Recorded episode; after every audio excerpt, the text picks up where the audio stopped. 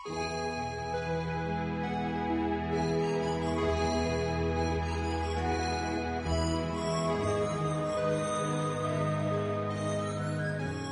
František o význame a dôležitosti betlehemských jaslí píše Nádherný obraz vianočných jaslí, taký vzácny pre kresťanov, nikdy neprestane vzbudzovať úžas a zvedavosť. Zobrazenie Ježišovho narodenia je samo o sebe jednoduchým a radosným ohlásením tajomstva o vtelení Božieho slova. Milí poslucháči, bolo 20 hodín. Na vlnách katolíckej rozhlasovej stanice pokračujeme eucharistickou adoráciou v rámci predvianočnej rozhlasovej duchovnej obnovy. V katedrále svätého Františka Ksaverského v Banskej Bystrici ju vedie otec arcibiskup Monsignor Cyril Vasil, košický eparcha.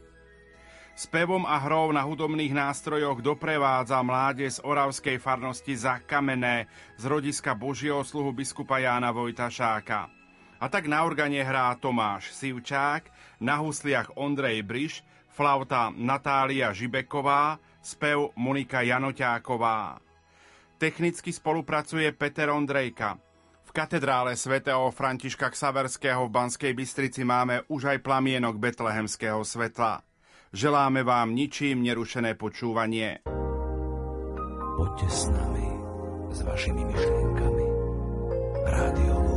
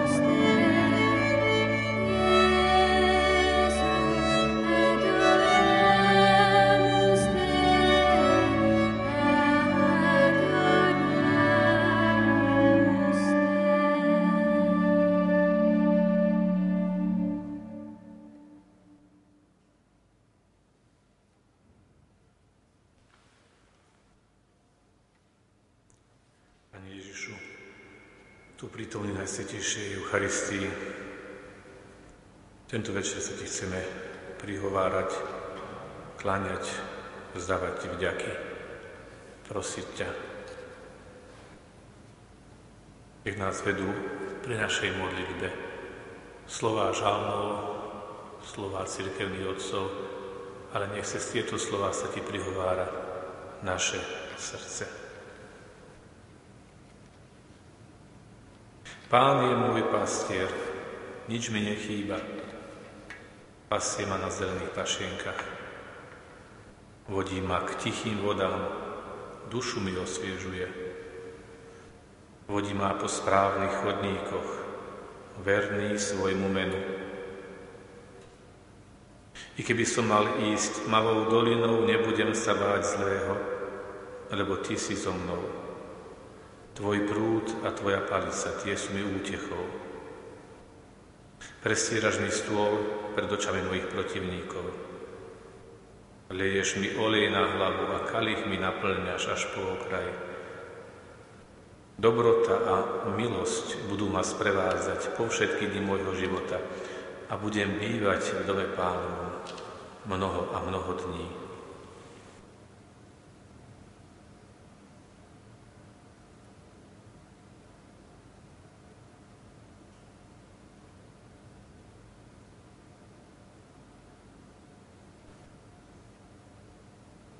Večné slovo Ježišu.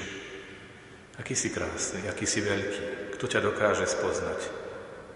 Kto ťa môže pochopiť?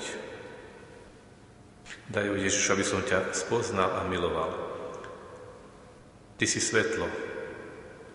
Daj, nech tvoj lúč osvieti moju dušu, aby som ťa mohol uzrieť a pochopiť. Daj, aby som sa mohol na teba dívať, nekonečná krása. Zahaľ trochu žiaru svojej slávy, aby som mohol vidieť Tvoju božskú dokonalosť a hľadieť na ňu. Otvor môj sluch, aby som vedel počúvať Tvoj hlas a rozímať o Tvojich božských poučeniach. Otvor môjho ducha a môj rozum, aby Tvoje slovo preniklo až do môjho srdca, aby som ho vedel vychutnať a pochopiť. Vzbuď vo mne veľkú vieru v Teba, aby každé Tvoje slovo bolo pre mňa svetlom, čo ma osvecuje, priťahuje k Tebe a pohne ma nasledovať ťa na ceste spravodlivosti a pravdy. Ježišu, slovo, Ty si môj pán, môj jediný učiteľ. Hovor, chcem ťa počúvať, a uskutočňovať Tvoje slova. Chcem počúvať Tvoje slovo, pretože viem, že prichádza z neba. Chcem ho počúvať, o ňom rozjímať a uskutočňovať ho, pretože v Tvojom slove je život, radosť, pokoj a šťastie. Hovor. Ty si môj pán a učiteľ a ja chcem počúvať len Teba. Pane, Ty máš slova väčšného života. Veríme, že Ty si Božie slovo, ktoré prišlo na zem nás učiť. Ty si Boh a hovoríš našim dušiam. Keď prišla plnosť času, Boh k nám prehovoril prostredníctvom svojho Syna. Kriste, veríme v Teba. A všetko, čo si nám zjavilo v Božích tajomstvách, pretože prijímame Tvoje slova, odovzdávame sa Ti, aby sme žili podľa Tvojho Evanília. Veď nás neomilné svetlo. V Tebe skladáme všetkú svoju nádej. Ty nás neodvrhneš, pretože prichádzame k Tebe, aby sme šli k Otcovi.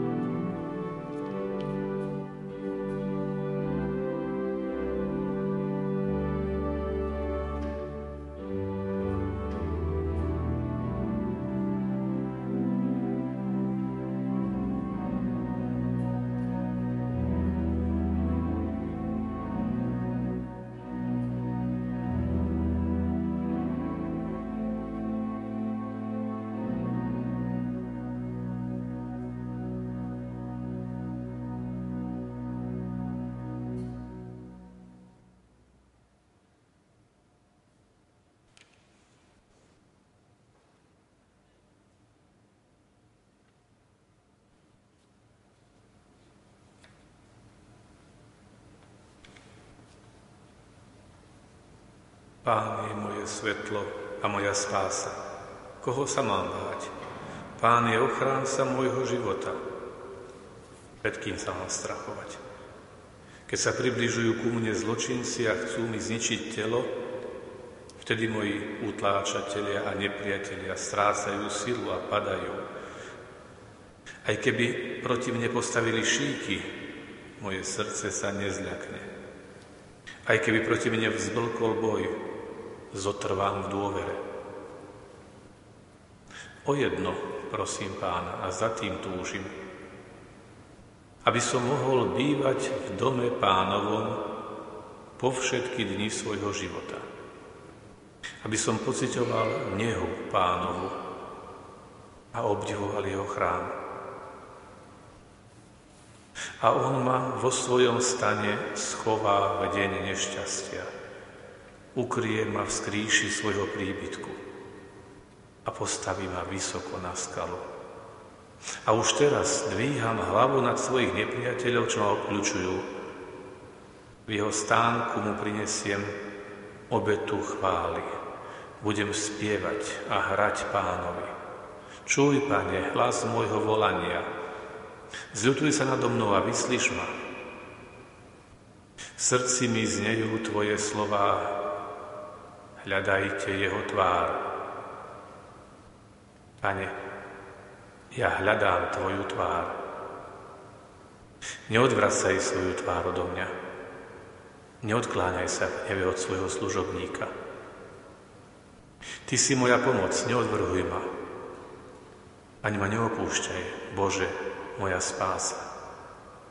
Hoci by ma opustili otec aj mať, pán sa ma predsa ujme. Ukáž mi, pane, cestu svoju a priveď ma na správny chodník, lebo mám mnoho nepriateľov. Nevydávaj ma z voli utláčateľov, veď povstali proti mne kriví svetkovia, dychtiví po násilí. Verím, že uvidím dobrodenia pánove v krajine žijúcich. Očakávaj pána a buď statočný. Srdce maj silné a drž sa pána.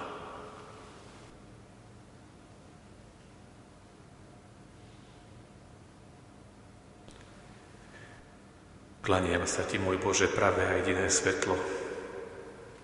Od väčšnosti, skôr než boli stvorené veci, keď si bol sám.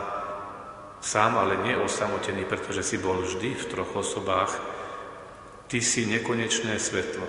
Nikto na teba nenazeral, iba Ty sám. Otec videl svetlo v synovi a syn otcovi. Ako si bol na počiatku, tak si aj teraz v tomto nestvorenom svetle nekonečne slávny a nekonečne krásny. Milostredný Bože, kto sa môže priblížiť k Tvojej nekonečnej velebnosti? Ale zase na druhej strane, ako možno zostať bez Teba? Ako možno zostať ďaleko od Teba? Ty si svetlo anielov. Ty si tiež jediné svetlo mojej duše. Ty osvecuješ každého človeka prichádzajúceho na tento svet. Bez Teba sa nachádzam v hlbokej tme, ktorú možno prirovnať k peklu. Keď si vzdialený, moje srdce je zničené a vyschnuté a znovu ožije, keď mu ty znovu ukážeš svoje svetlo. Bože môj, ty sa približuješ a vzdialuješ, ako sa ti páči, a ja ťa nemôžem zadržať, iba ťa môžem prosiť, aby si už zostal. Zostaň s nami, lebo sa zvečerieva a deň sa už schýlil. Zostaň až do rána a neodíď prv, než mi dáš svoje požehnanie. Zostaň so mnou v tomto tmavom údolí, kým sa mraky nerozídu. Zostaň, svetlo mojej duše, pretože je už večer. Pusté tiene, ktoré neprichádzajú od Teba, ma zavaľujú. Vo svojej neúteche a zármutku cítim potrebu niečoho, čo ani ja sám neviem volať po mene. Potrebujem Teba. Ty a len Ty, Pane, si cesta, pravda a život. Zem ma nikdy nebude môcť priviesť do neba, pretože jediná cesta, čo tam vedie, si Ty, Bože môj. Vari budem čo len na chvíľu pochybovať, ktorú cestu si voliť, nebudem schopný voliť bezprostredne Teba. Ku komu pôjdem, Pane? Ty máš slova väčšného života. Ty si prišiel na zem s jediným cieľom urobiť pre mňa, čo by nikto iný nebol mohol urobiť. Len ten, čo je v nebi, môže ma priviesť do neba. Kde by som našiel silu vystúpiť na vrch? Aj keby som splnil dobre svoje poslanie, dobre robil druhým, získal dobré meno a veľkú slávu, keby moje skutky boli predmetom chvály a zaslúžili by si chválu dejín, to všetko by ma nemohlo priviesť do neba. A preto si volím teba za svoje dedičstvo, pretože ty žiješ a nepoznáš smrť. Odozdávam sa ti a odvrhujem ďaleko všetky falošné božstvá. Pane, prosím ťa, uč ma, veď ma, daj mi odvahu a príjem ma k sebe.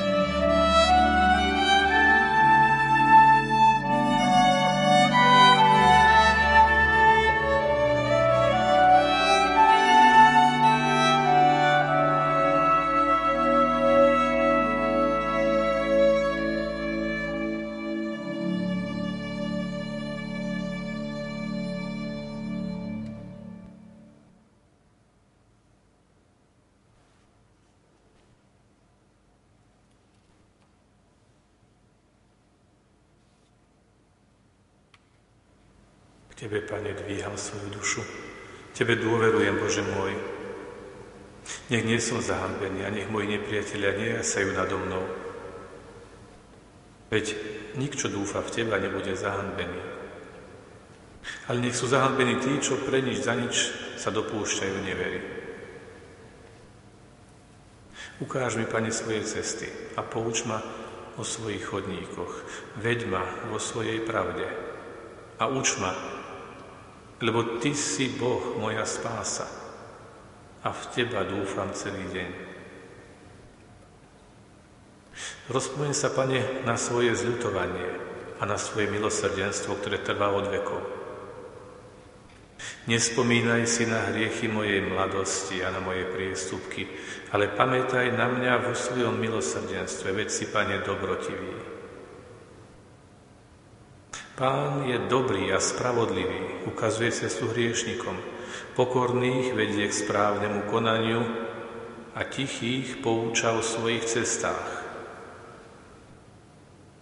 Všetky cesty pánové sú milosrdenstvo a vernosť, pre tých, čo zachovávajú jeho zmluvu a jeho príkazy. Pre Tvoje meno, Pane, odpust mi môj hriech, i keď je veľký. Ako je to s človekom, čo sa bojí pána? Ukáže mu cestu, ktorú si má vyvoliť. Z blahobytu sa bude tešiť jeho duša a jeho potomstvo bude dedičom zeme. Pán bude dôverným priateľom tým, čo sa ho boja a zjaví im svoju zmluvu. Moje oči sa neprestajne upierajú na pána, veď on mi vyslobodzuje nohy z osídel. Že na mňa a zmiluj sa nado mnou, lebo som sám a úbohý.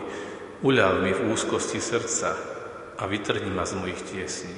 Pozri na moju pokoru a na moje trápenie a odpust mi všetky priestupky. Pozri, ako sa moji nepriatelia rozrástli a nenávidia ma ukrutne. Ochraňuj moju dušu a vysloboď ma. Nech nie som zahambený, že sa utiekam k Tebe.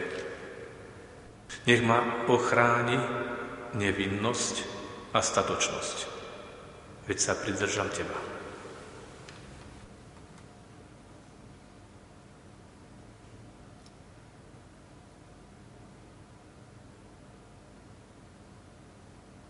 Milý a dobrotivý Pane Ježišu Kriste, Ty si prameň opravdivé lásky, Ty nás si nežne a sladko miloval, keď si pobádaný jedine svojou horúcou láskou, vzal na seba naše smrteľné telo.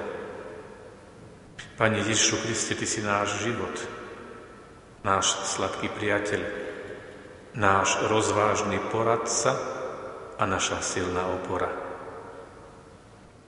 Ako si sa z prílišnej dobroty v minulosti ukázal na zemi vo viditeľnom tele, aby si završil našu spásu, Takisto z nesmiernej lásky voči našim dušiam každý deň prichádzaš neviditeľne a osvecuješ naše myšle, mysle svojou neviditeľnou a mocnou milosťou, aby si nás spasil. Keby som uvažoval o Tvojej nekonečnej dobrote, dobrotivý Pane Ježišu Kriste, nepominuteľná láska, nemusel by som preplávať moria, preniknúť nad oblaky, prekročiť vrchy. Nebolo by treba prekonať dlhú cestu, aby som ťa miloval. Je treba, aby som jednoducho dával pozor na seba samého, aby som vzbudil v sebe skrúšené srdce, vyznal hriechy. A tak došiel k tebe pomocou milosti a lásky.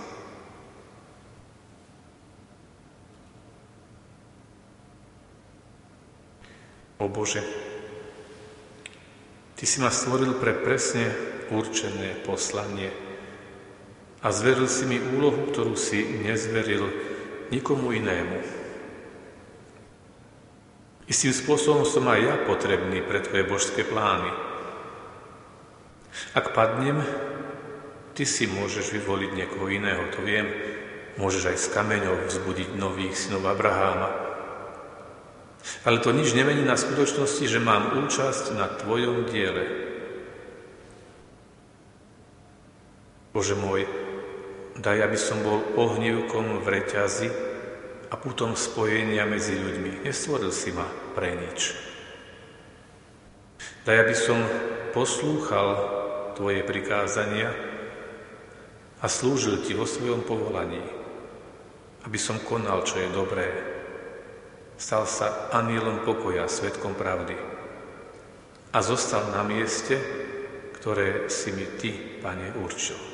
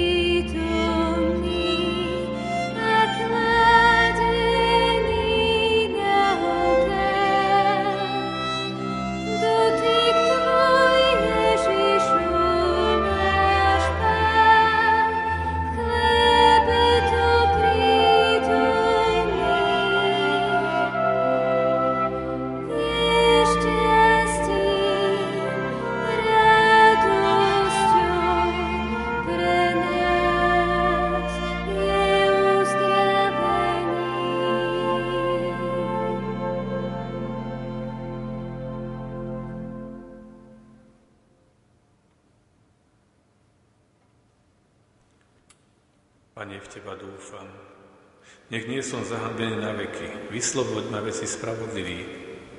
Nakloň ku mne svoj sluch, ponáhľaj sa, zachráň ma. Buď mi skalou útočišťa, opevneným hradom mojej spásy. Veď Ty si moja sila, moje útočište, pre svoje meno budeš ma viesť a opatrovať. Vyvedieš ma z osídla, čo mi nastrojili, lebo Ty si moja sila. Do Tvojich rúk porúčam svojho ducha. Ty si ma vykúpil, Pane Bože verný. Nenávidíš tých, čo si ctia márne modly, ale ja dúfam v Pána. Plesám a teším sa, že si milosrdný, lebo si sliadol na moju poníženosť. Spoznal si tieseň mojej duše a nevidel si ma do rúk nepriateľa. Moje nohy si postavil na šíre priestranstvo. Zmiluj sa, Bože, nado mnou, lebo som v súžení, od zármutku mi chabne oko, duša i vnútro moje. Život sa mi v strastiach míňa a roky v nárekoch, biedný som a slabnem a chradnú mi kosti. Všetci moji nepriateľa mnou opovrhujú, susedom som na posmech a svojim známym som postrachom. Tí, čo ma vidia na ulici, utekajú predo mnou, vytrácam sa z ich pamäti, ako mŕtvy som z ťa odhodená nádoba. Veru čujem, ako ma mnohí hania, hrôza zo všetkých strán. Spolčujú sa proti mne a radia sa o tom, ako ma zabiť. Ja sa však spolieham na Teba, Pane, hovorím, Ty si môj Boh, v Tvojich rukách je môj osud. Vytrhni ma z rúk mojich nepriateľov a prenasledovateľov, rozjasni svoju tvár nad svojim sluhom a zachráň ma vo svojom milosrdenstve. Pane, Tvoja dobrota je taká nesmierna a vyhradil si ju Boha bojným. Preukazuješ ju tým, čo v Teba dúfajú pred zrakom ľudí. Záclunou svojej tváre ich kryješ pred zúrivosťou ľudu. V stánku ich chrániš pred svárlivými jazykmi. Pane, buď zvelebený, že si mi preukázal milosrdenstvo v opevnenom meste.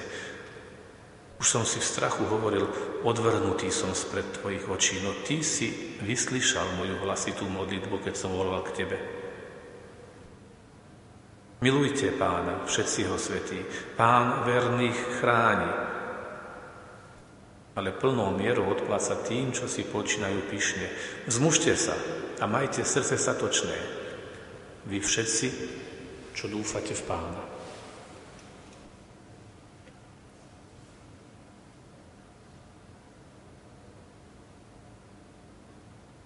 Kriste, Ty si zomrel za mňa hriešného. Keď som bol nepriateľom Boha, Tvoja smrť ma s ním zmierila. Nachádzam v Tebe tú najväčšiu lásku, pretože si dal život za mňa keď som nebol tvojim priateľom, ale nepriateľom. Akú veľkú lásku si mi preukázal, aký nežný súcit. Miloval si ma ako hriešnika a zomrel si z lásky ku mne. Daj, aby som tomu veril a aby som sa nehanbil pre svoju spásu to vyznávať. Veď srdcom veríme, aby sme boli ospravedlnení a ústami vyznávame vieru, aby sme boli spasení. Nakoniec, aby som neváhal a nehanbil sa, keď som uveril, vtlačil si mi na čelo svoju pečať. Daj, aby som zdvihol vysoko hlavu a nemal strach z toho, čo druhý povedia. Aj ty si povedal, kto sa bude hanbiť za mňa pred ľuďmi, Syn človeka sa bude hanbiť za neho pred Božími anielmi. Daj mi teda, aby som sa nehanbil za kríž, ktorý si Ty bez váhania vzal na seba pre mňa. Daj, aby som s apoštolom opakoval, ničím iným sa nechcem chváliť. Iba krížom nášho Pána Ježiša Krista. O Bože, ktorý si nás povolal z tmy do svojho obdivuhodného svetla. Daj, aby sme ohlasovali Tvoje slávne skutky.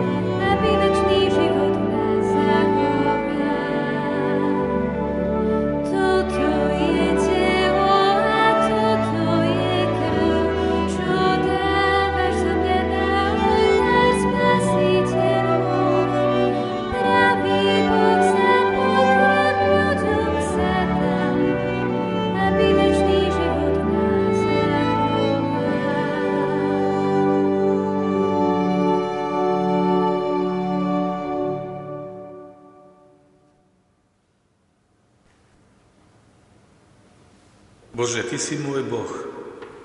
Už od úsitu sa vyniem k Tebe. Za Tebou prahne moja duša, za Tebou túži moje telo, ako vyschnutá pustá zem bez vody. Tak ťa túžim uzrieť vo svetini a vidieť Tvoju moc a slávu. Veď Tvoja milosť je lepšia než život, moje pery budú ťa oslavovať. Celý život ťa chcem velebiť a v Tvojom mene dvíhať svoje ruky k modlitbe. Z na bohatej hostine sa nasíti moja duša. A moje ústa ťa budú chváliť jasavými perami. Na svojom lôžku myslím na teba. O tebe rozímam hneď za rána, lebo ty si mi pomáhal. A pod ochranou tvojich krídel budem plesať. Moja duša sa vynie k tebe. Ujímaš sa ma svojou pravicou.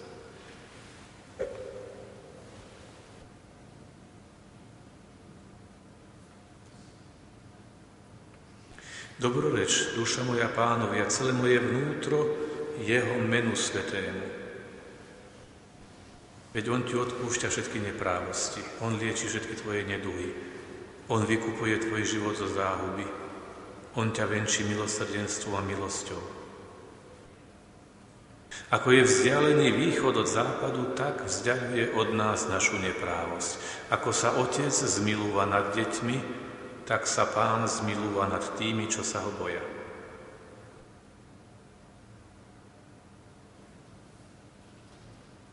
O Bože, ja hriešný, obraciam sa k Tebe, k prameniu milosrdenstva, pretože som plný škvrn a Ty ma môžeš očistiť. O slnko spravodlivosti, osvieť mňa slepého. O väčší lekár, uzdrav mňa zraneného. Kráľ kráľov, prikry ma nahého. Prostredník medzi Bohom a ľuďmi, zmier ma previnilého. Dobrý pastier, prived do ovčinca mňa zablúdeného. O Bože, udel svoje milosrdenstvo mne biednemu, odpustenie mne hriešnemu, život mne mŕtvemu. Dobrotivý Bože, zavolaj naspäť mňa, utečenca, pritiahni mňa odporujúceho. Podobri toho, kto stojí a sprevádzaj toho, kto je na ceste. Pane, Ty nám prikazuješ, aby sme ťa nasledovali. Nie preto, že by si potreboval našu službu, ale len, aby si nám zaistil spásu. Veď nasledovať ťa, Spasiteľ náš, znamená mať účasť na spáse a nasledovať Tvoje svetlo. Znamená vnímať svetlo. Naša služba ti nič nepridáva, pretože ti nepotrebuješ službu ľudí, ale tým, čo ťa nasledujú a ti slúžia, dávaš život, neporušiteľnosť a väčšinu slávu.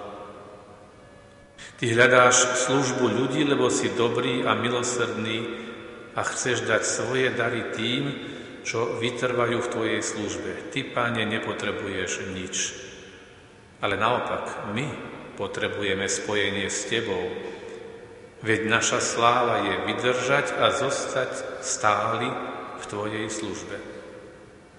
Preto si, Pane, povedal svojim učeníkom, nie vy ste si vyvolili mňa, ale ja som si vyvolil, vyvolil vás, aby si im dal na vedomie, že nie oni ťa oslavovali tým, že ťa nasledovali, ale preto, že ťa nasledovali. Ty si oslávil ich. Sláva Otcu i Synu i Duchu Svetému, ako bolo na počiatku, tak nech je teraz, i vždycky, i na veky vekov. Amen.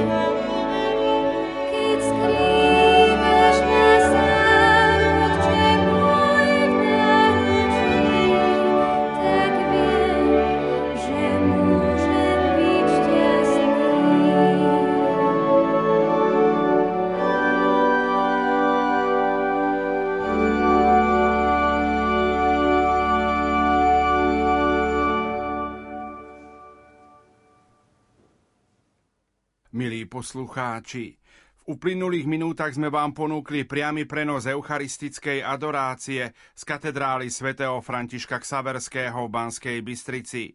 V rámci predvianočnej rozhlasovej duchovnej obnovy ju viedol otec arcibiskup Monsignor Cyril Vasil, košický eparcha.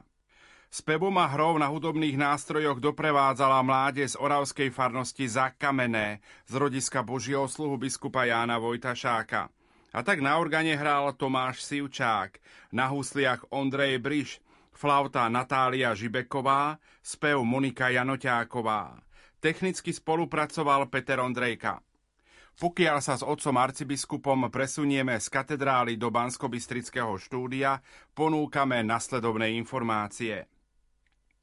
Ak hľadáte vianočný darček napríklad, môže to byť aj kniha, ktorá mierí priamo na srdce – je to novinka od pápeža Františka.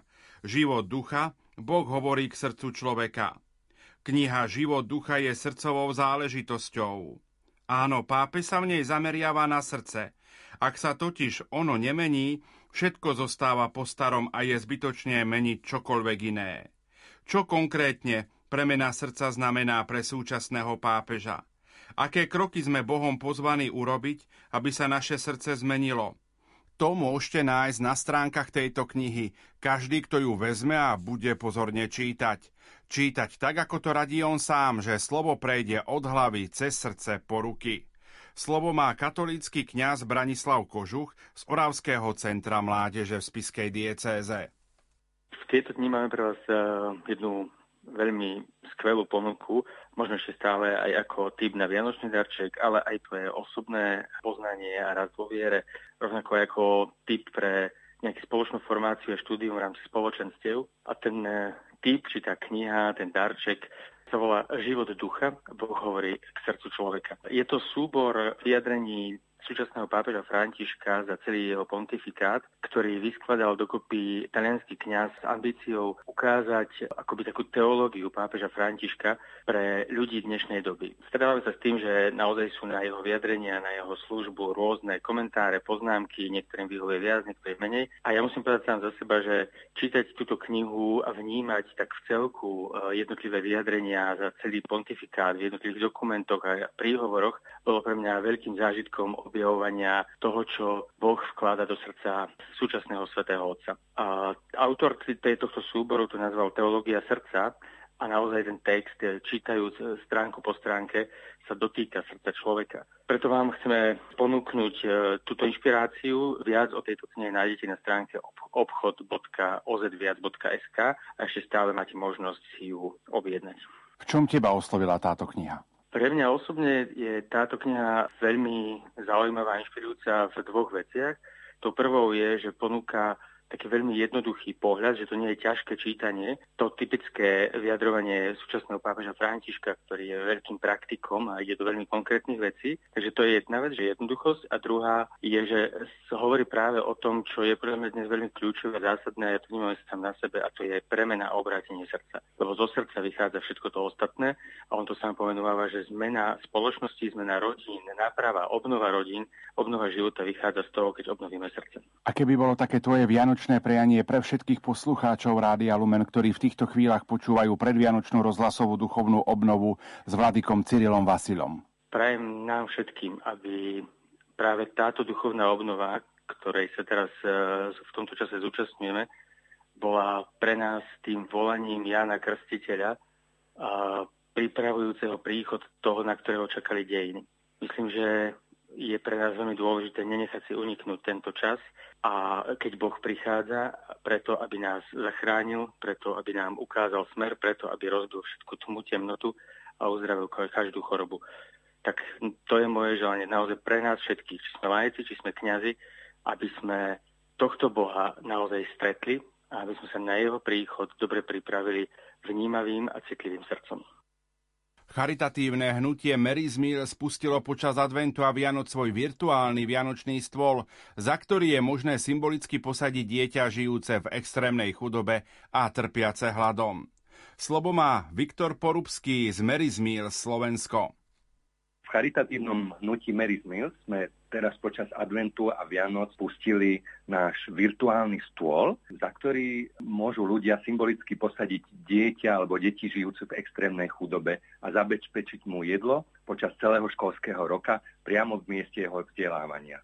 Tá myšlienka pripravovať jedno miesto navyše pri svojom vianočnom stole pre núdzneho alebo pocestného sa stala na Slovensku zvykom a v niektorých rodinách to zachovávame dodnes. My teraz ponúkame spôsob, ako túto tradíciu pretaviť do skutočného skutku lásky. Pri tomto našom virtuálnom vianočnom stole, ktorý ľudia môžu nájsť pod www.vianočnystôl.sk, sa môže človek pridať tak, že svojim príspevkom 18.30 kúpi alebo zabezpečí jeden tanier pre deti žijúce v núdzi a tak posadí spoločnému stolu symbolicky dieťa, ktoré bude mať jedlo nielen na Vianoce, ale počas celého školského roku. Mary's Mills zabezpečujeme deťom jedlo v chudobných krajinách. Už je to 19 krajín a cítime 2 milióny detí v týchto chudobných krajinách Afriky, Južnej Ameriky, na Haiti, v Indii. Jedlo im tam varia ľudia z miestnych komunít, ktorí pracujú ako dobrovoľníci a suroviny sa získavajú z miestnych trhov, pokiaľ možno, aby sa podporila lokálna ekonomika. Na Slovensku sme počas trvania zbierky už vyše dvoch a pol rokov vyzbierali prostriedky na 9 miliónov porcií pre jedla, čo je úžasná správa pre tieto deti. Miesto pri Vianočnom stole sa môže aj tento rok stať nejakým hodnotným darčekom, ktorý obdajuje dvakrát. Na Vianoce nie je asi dôležité, aby boli dokonalé, aby sme mali všetko. Veď nakoniec aj Ježiš sa narodil v chudobnej maštali. Ale je dôležité, aby sme všetci sedeli pri jednom stole. Naozaj všetci, vrátane tých detí, pre ktoré zatiaľ nie je každodenné jedlo samozrejmosťou. Chcel by som pozvať všetkých, aby sa zapojili do tohto a prestreli symbolický tanier pri svojom vianočnom stole pre deti v núdzi a viac informácií nájdete aj na našej web stránke Merit Mills alebo na stránke www.vianočnystôl.sk.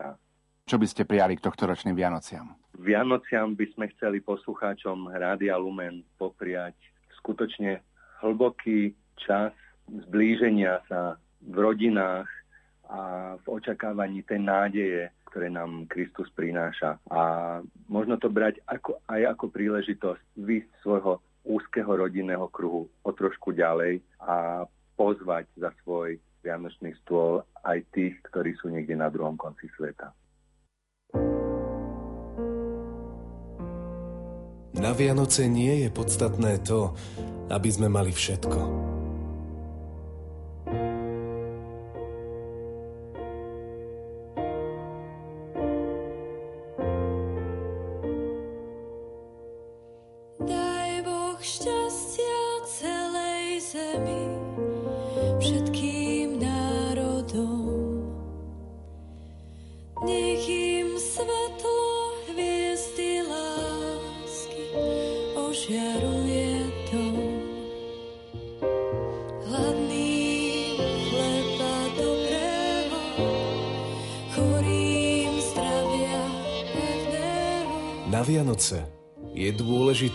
sme pri stole boli všetci.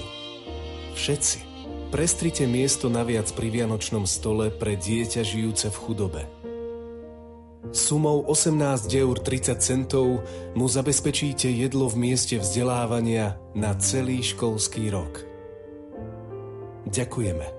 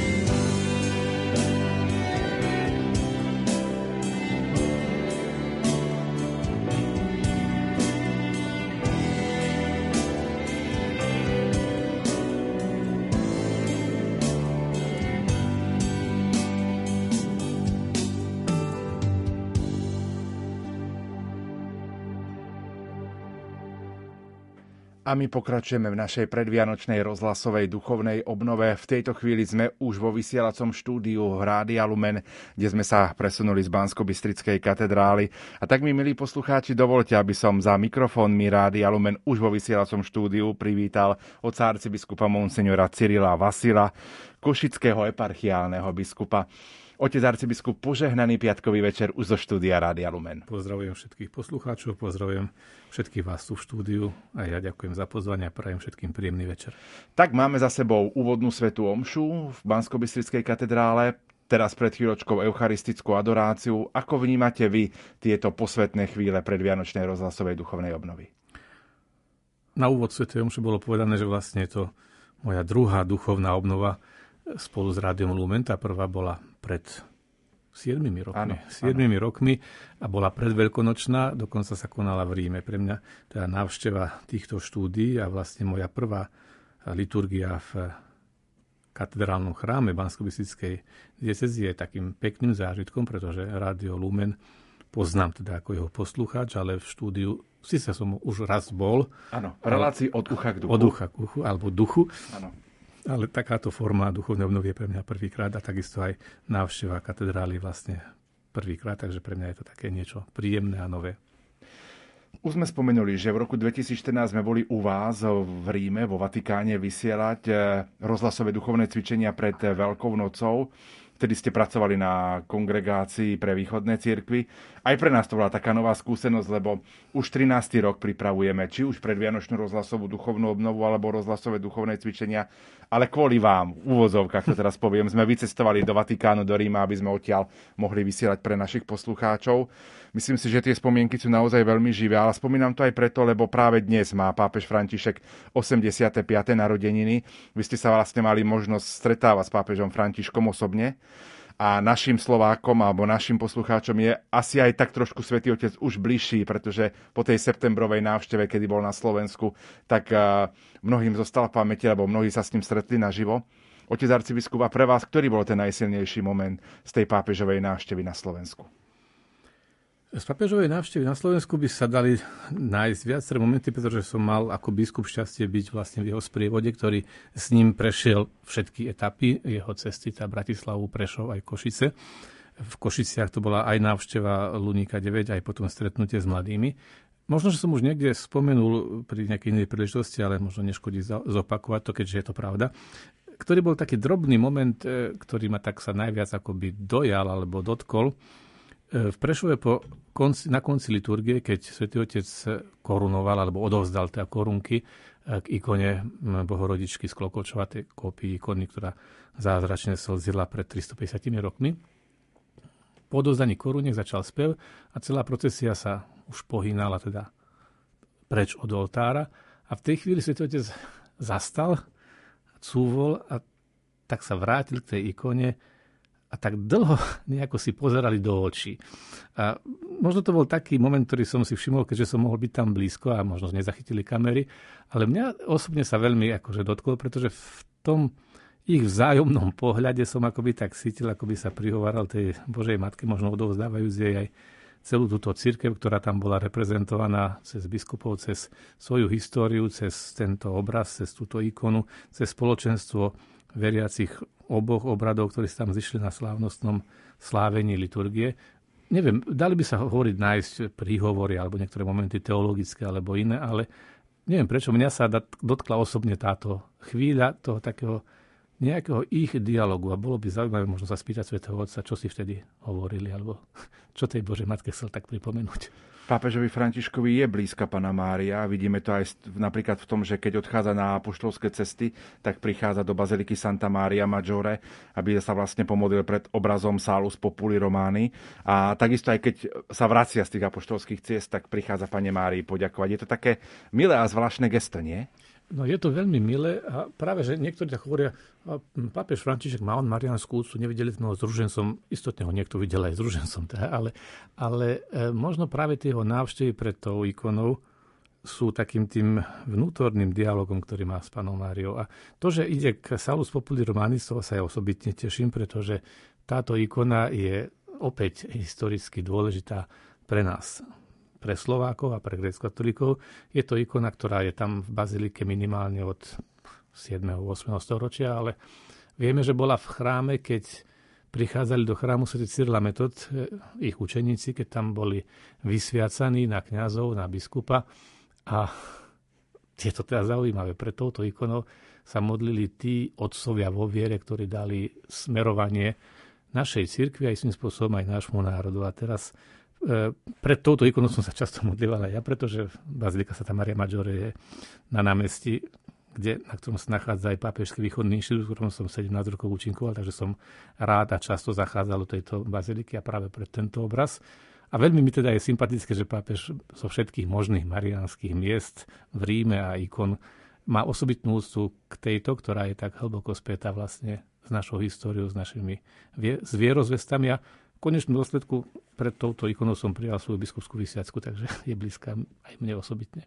E, Chcel som spomenúť pápeža Františka, pretože práve dnes oslavuje svoje 85. narodeniny.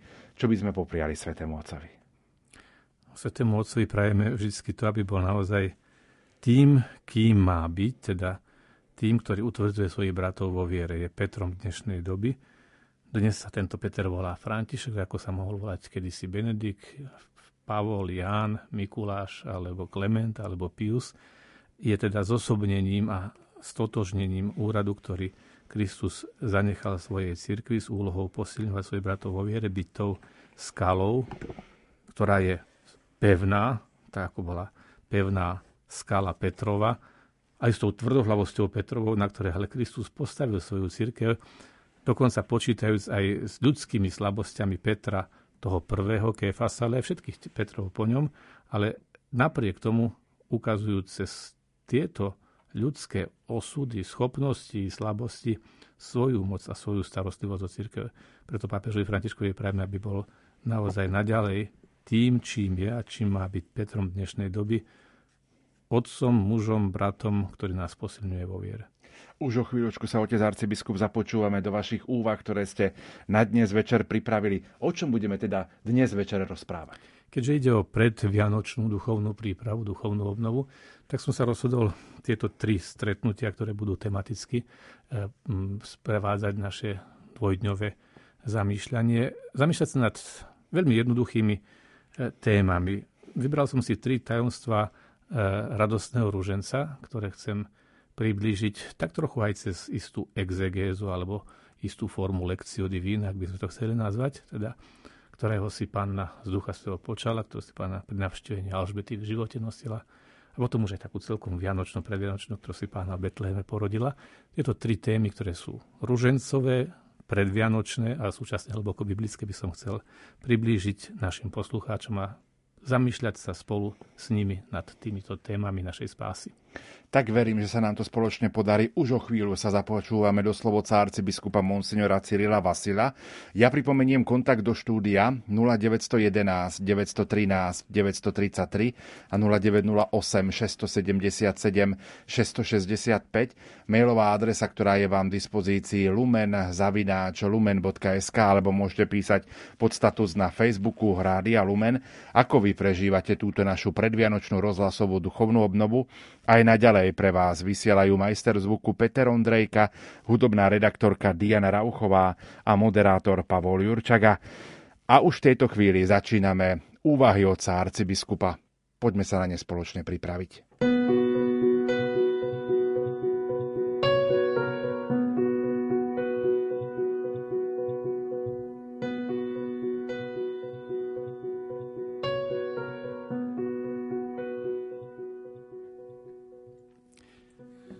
Naše úvahy nad prvým tajomstvom, ktorého si pán z Ducha Svetého počala, môžeme začať uvedením dvoch biblických textov.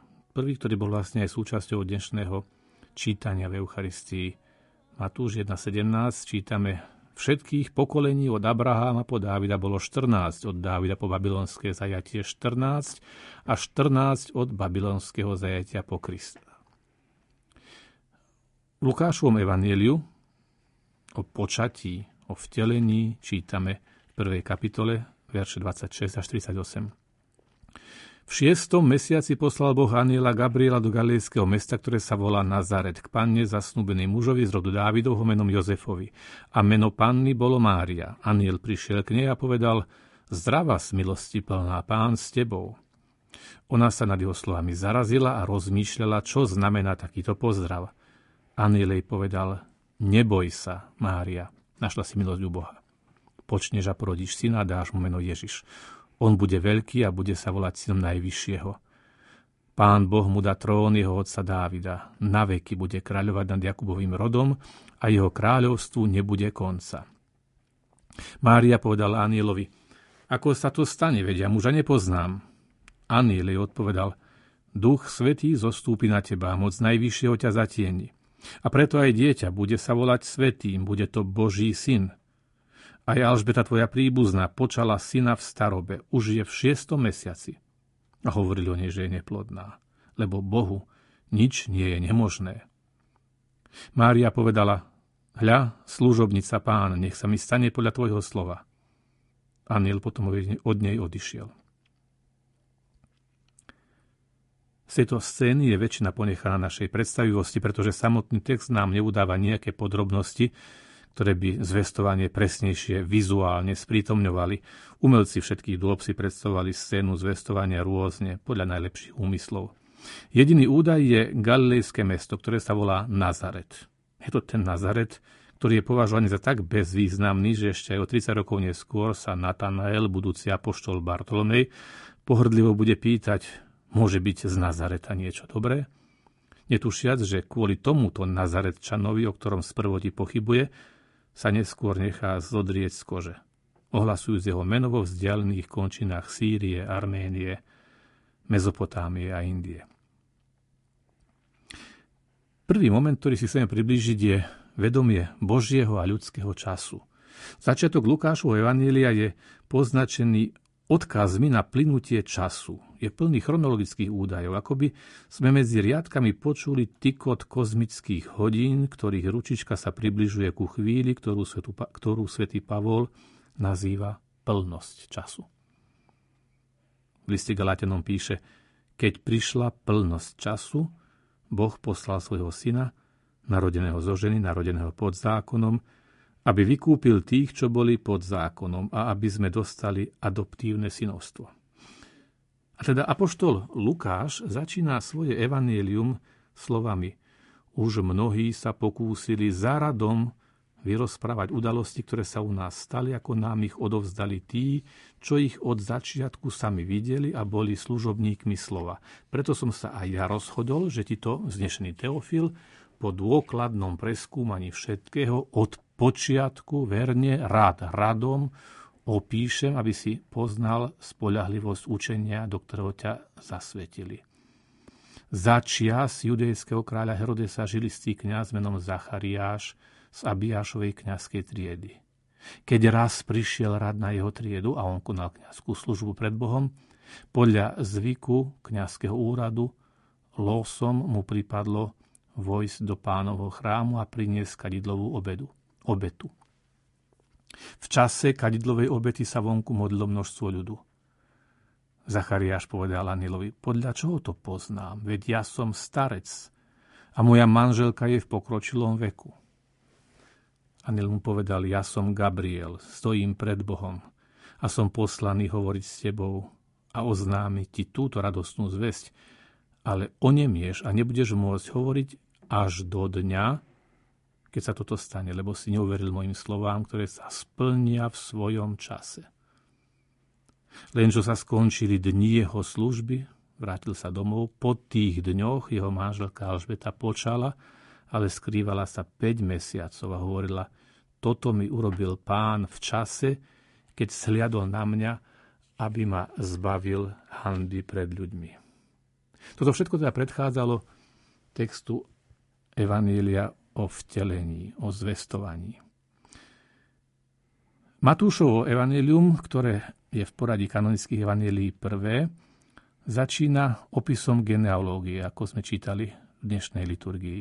rodokmeňu Ježiša Krista. A už tým vytvára historický rámec dejín spásy, zaraďujúc novozákonné zjavenie do kontinuity dejín izraelského národa. A potom vidíme Lukáša, jeho pokus, ako hovorí, zaradom a od počiatku vyrozprávať udalosti. Zaradenie deja do chronológie kráľov, veď hovorí začia z kráľa Herodesa. A potom aj do chronológie života jednotlivca. Boli v pokročilom veku. Potom do chronológie konkrétnych dní a s nimi spojených udalostí, keď prišiel rad na jeho triedu teda na dní služby v chráme, a presnejšie aj na čas dňa, v čase kadidlovej obety. A všetky tieto údaje nás vedú k identifikovaniu chvíle počatia pánovho predchodcu, ktoré sa udialo po tých dňoch Zachariášovej služby. Boh je tvorcom dejín ľudstva i každého jednotlivca. Alžbeta počala prirodzeným spôsobom od svojho manžela Zachariáša a predsa hovorí, toto mi urobil pán v čase, keď sliadol na mňa. A všetky tieto časové údaje a upresnenia smerujú k tomu, aby sme si jasne uvedomili presné chronologické zaradenie slúbenej plnosti času, času vtelenia. V šiestom mesiaci, šiestý mesiac, tento údaj automaticky vytvára paralelu k inému údaju o začiatku údaju o stvorení človeka.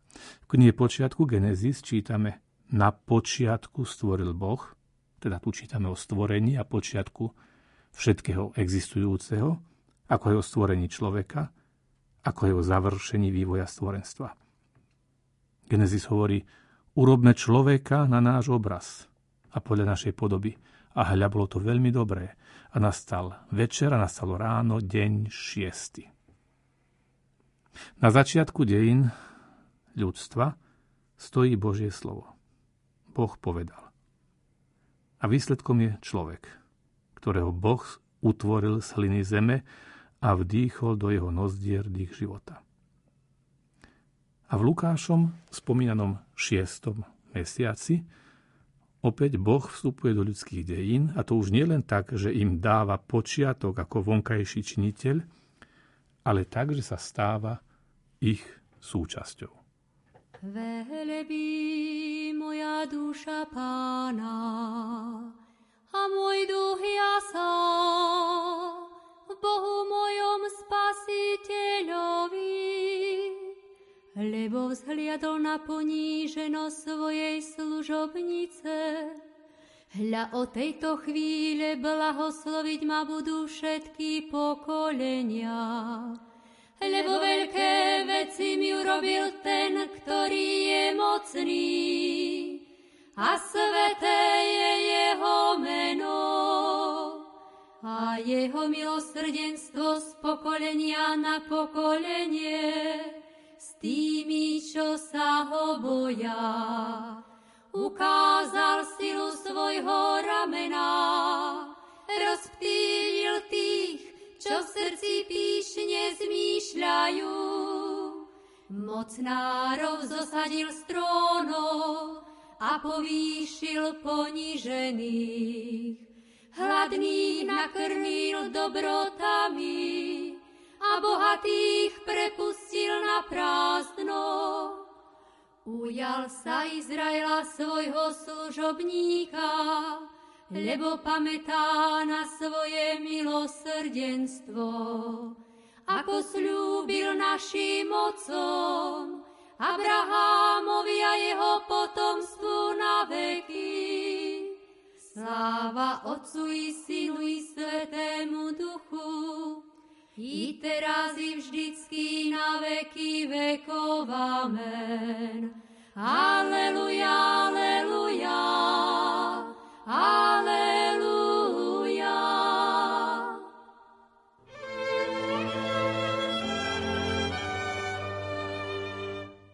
Maličký anielik v okne stál a krásne Vianoce všetkým ľuďom prijal, aby v novom roku zdravie, šťastie, lásku mali a stále sa na seba pekne usmievali.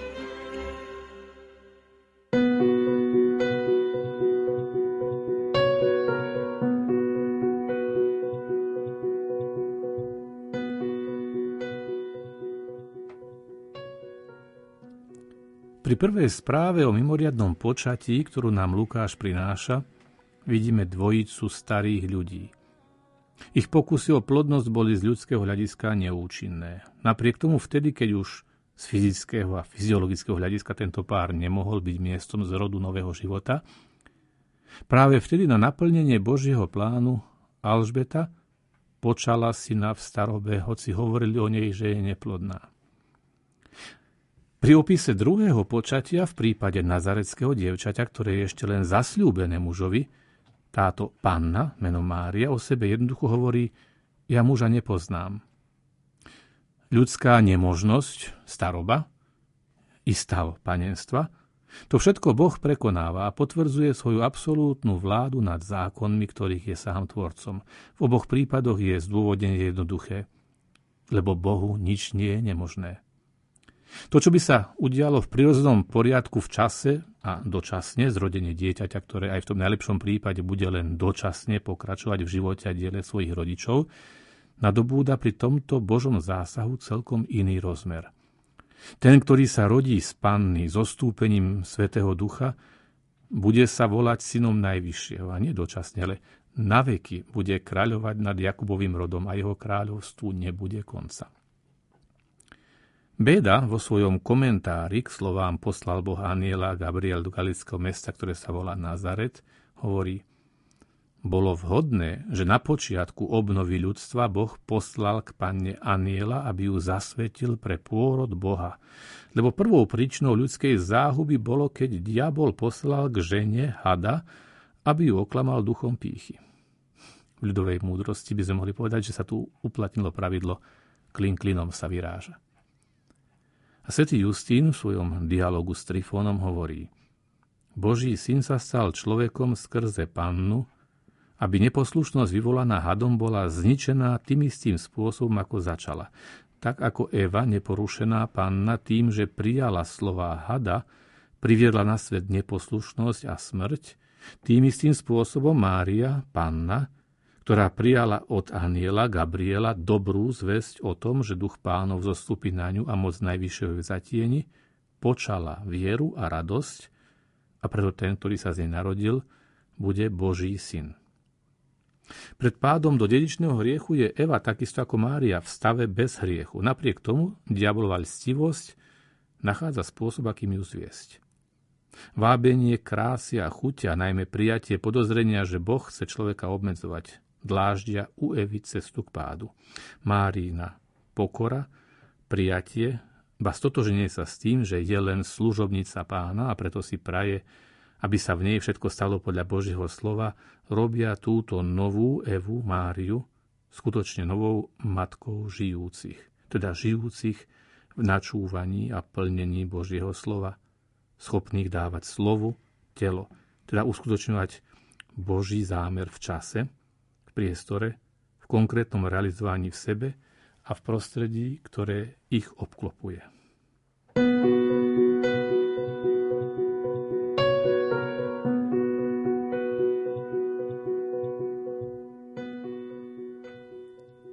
Aniel vyzýva Máriu k radosti. Chajre, ave, zdravas, teda raduj sa, neboj sa. Neboj sa. Smútok a strach sú dôsledkom i sprievodným znakom hriechu. Strach je v podstate prirodzená ľudská vlastnosť. V mnohých situáciách je to dokonca ja aj pozitívny. Okrem iného nás chráni pred neuváženým vystatovaním sa a vystavovaním sa nebezpečenstvu. Súčasne má ale aj mnoho podôb a psychologických alebo spoločenských kategórií, pri ktorých je už ťažšie odlíšiť jednotlivé roviny a stupne hodnotenia. Ale dnes tu nie sme preto, aby sme uvažovali o psychologických či antropologických termínoch. Napriek tomu môžeme uvažovať o niektorých formách, ale aj významoch takého všeobecného hlboko ľudského javu, akým je strach a o spôsobe jeho prekonávania. Prečo?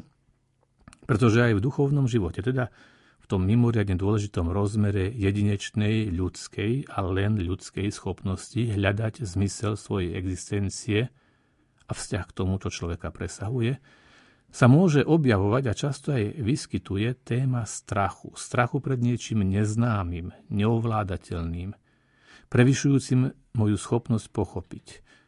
Stretnutie s nadprirodzenom, stretnutie s Bohom, teda v prvej chvíli takisto môže vyvolávať strach. Strach sa prvýkrát objavuje už v knihe Genesis, keď sa hovorí o tom, že Adam po spáchaní dedičného riechu na Božie volanie odpovedal Počul som tvoj hlas v záhrade, nuž bál som sa, lebo som nahý a preto som sa skryl. Človek, ktorý bol stvorený na to, aby naplno prežíval svoje spoločenstvo so svojim stvoriteľom, sa po páde do hriechu stáva stvorením plným strachu. Strach je dôsledkom hriechu, toho dedičného i každého osobného.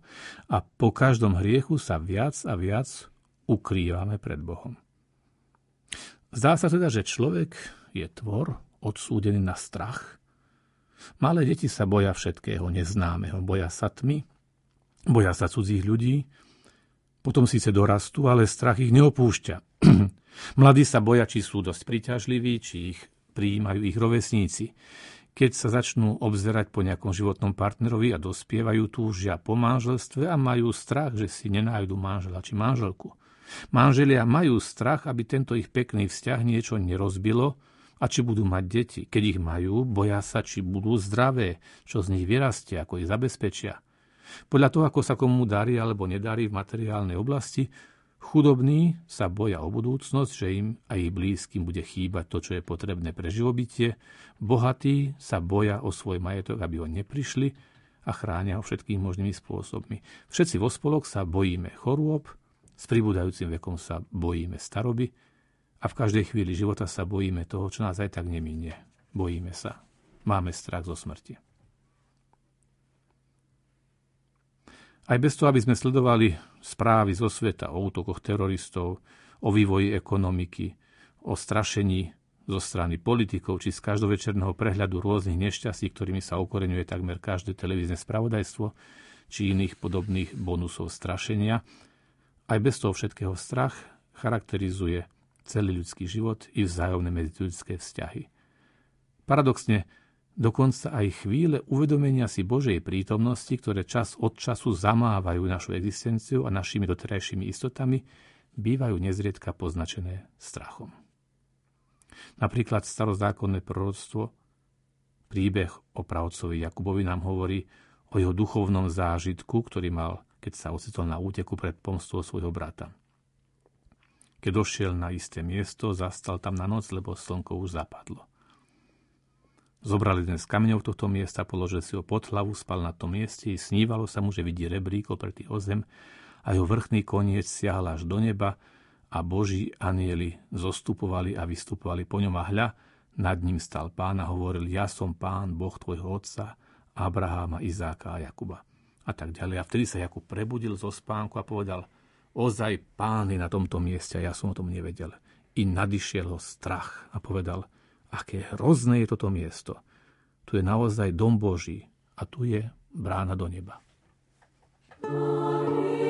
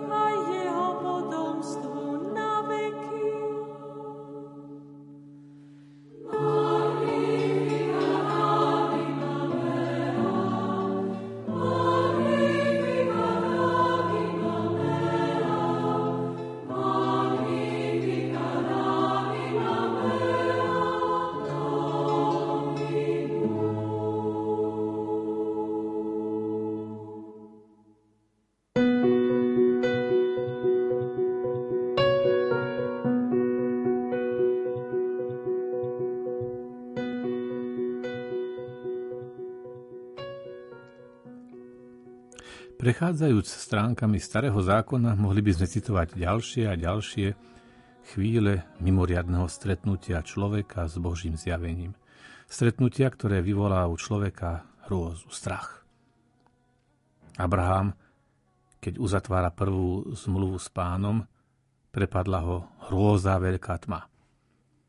Mojžiš si na horebe pri zjavení pána v ohnivom kríku zakryl tvár, lebo sa bál pozrieť na Boha a na Sinaj pri zjavení desatora chvel sa strachom všetok ľud v tábore. Prorok Izaiáš pri videní pánovej slávy v chráme so strachom volá Beda áno, som stratený. Ezechiel pri svojom prvom videní padol na tvár. A Daniel, opisujúc, ako videl Božiu slávu v nočnom videní, zakončuje svoju správu slovami – Mňa, Daniela, veľmi predesili moje myšlienky, tvár sa mi zmenila, omdlieval som a celé dni som chorľavel a bol som rozrušený pre videnie. Nezvýšilo mi sily, ale aj môj výzor sa hrozne zmenil a neudržal som si silu. A len čo som počul zvuk jeho slov, padol som omdletý na tvár a ležal som tvárou k zemi. A takto by sme mohli citovať mnohé iné miesta Starého zákona. Aj v Novom zákone v Lukášovom evaníliu z ktorého sme pred chvíľou čítali, predchádza tomuto čítaniu stať o tom, ako sa pri službe v chráme zjavil Zachariášovi pánov aniel. Oznamujúc mu, že pán vyslyšal jeho modlitby a že sa mu narodí syn, ktorý bude predchodcom Mesiáša. V tej chvíli, keď ho Zachariáš zbadal, zľakol sa ho a zmocňovala sa ho hrôza. Po prvom zázračnom rybolove Šimon Peter padol Ježišovi k nohám a povedal, pane, odiť odo mňa, lebo som človek hriešný. Hrôza sa ho totiž zmocnila, jeho i všetkých, čo boli s ním nad úlovkom rýb, ktoré chytili. A rovnako po vzkriesení naimského mládenca sa všetkých zmocnil strach, velebili Boha a hovorili, veľký prorok postal medzi nami. Dokonca aj pri tom osobnom a osobitnom duchovnom zážitku, akým bolo premenenie na hore tábor apoštoli, keď vstúpili do oblaku, zmocnil sa ich strach. Jediná osoba, pri ktorej sa nespomína vo chvíli jej hlbokého stretnutia s Božou milosťou a velebou strach, des a hrôza je Mária, nazarecká dievčina. A jej sa o 6 mesiacov po Zachariášovi prihovára ten istý Archaniel Gabriel, ktorý Zachariáša so správou o budúcom narodení syna uviedol do svojho hrôzy, pre ňu má dokonca ešte šokujúcejšiu správu o tom, že je milosti plná, že našla milosť u Boha, že počne a porodí syna, ktorý sa bude volať synom najvyššieho a ktorého kráľovstvu nebude konca. A aká je jej reakcia? Ako hovorí evangelista, ona sa nad jeho slovami zarazila a rozmýšľala, čo znamená takýto pozdrav. A jej síce Gabriel hovorí, neboj sa, ale nezdá sa, že by Máriu bol prenikol strach. Ak je totiž strach pred Božou tvárou dôsledkom dedičného hriechu, tak celkom logicky tá, ktorá bola v prvej chvíli svojho počatia osobitnou milosťou a výsadou uchránená a nedotknutá od akékoľvek škvrn dedičného hriechu, nepociťuje pri stretnutí s osobitným prejavom Božej moci prítomnosti a veleby strach. Skôr v jej reakcii vidíme, ako rozmýšľala, ba prejavuje akúsi prirodzenú zvedavosť, keď sa Anila pýta, ako sa to stane, vedia muža nepoznám.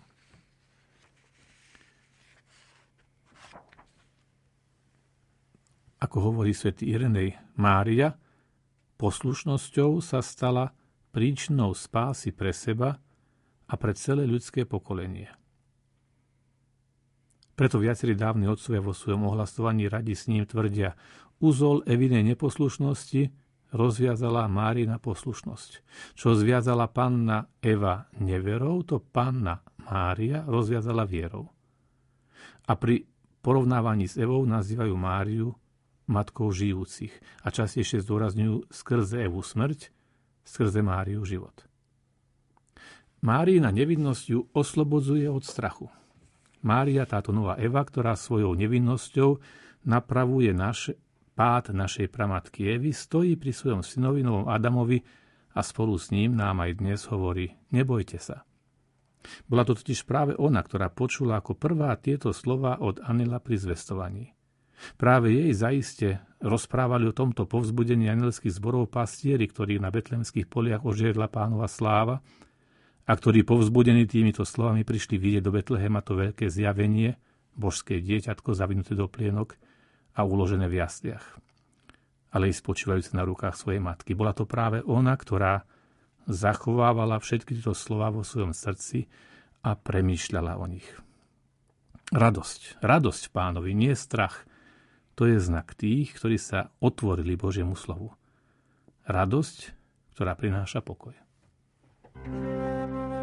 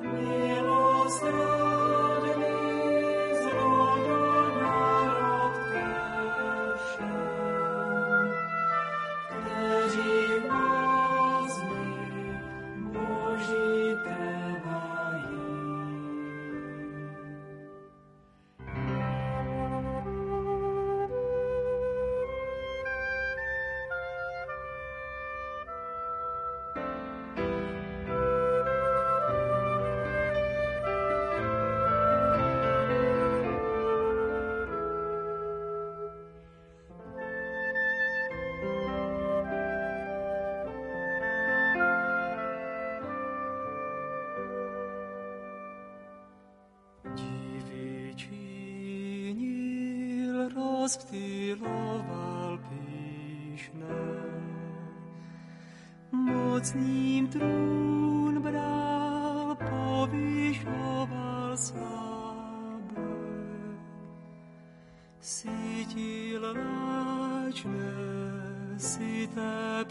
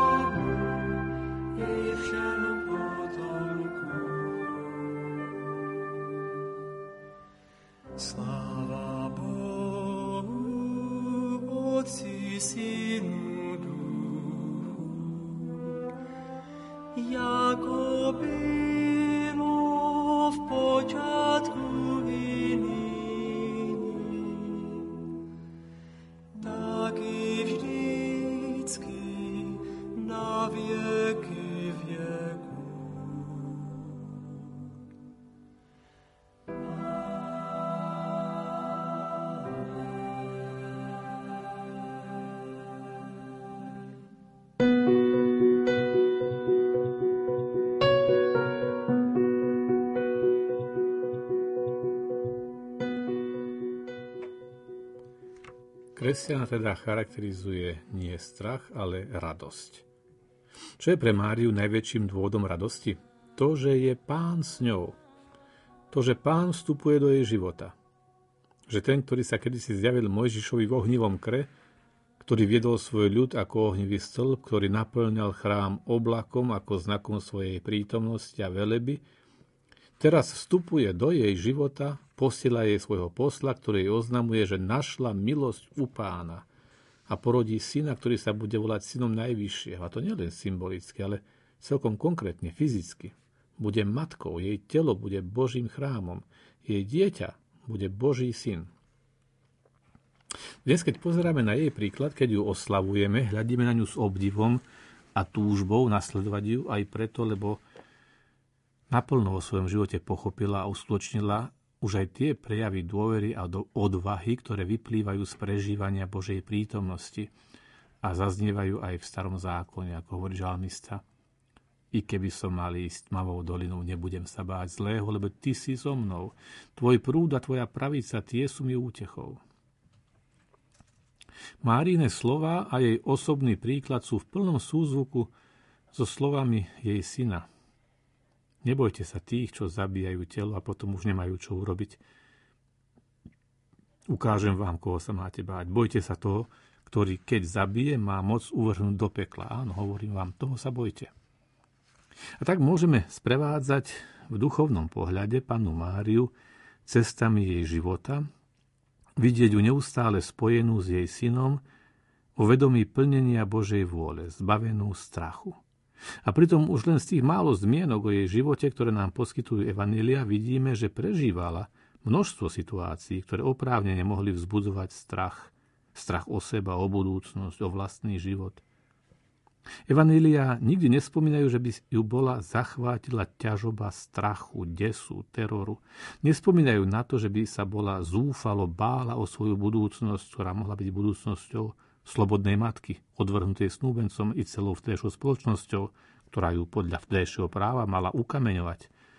Naopak, príjma svoje poslanie slovami Hľa služobnica pána, nech sa mi stane podľa tvojho slova.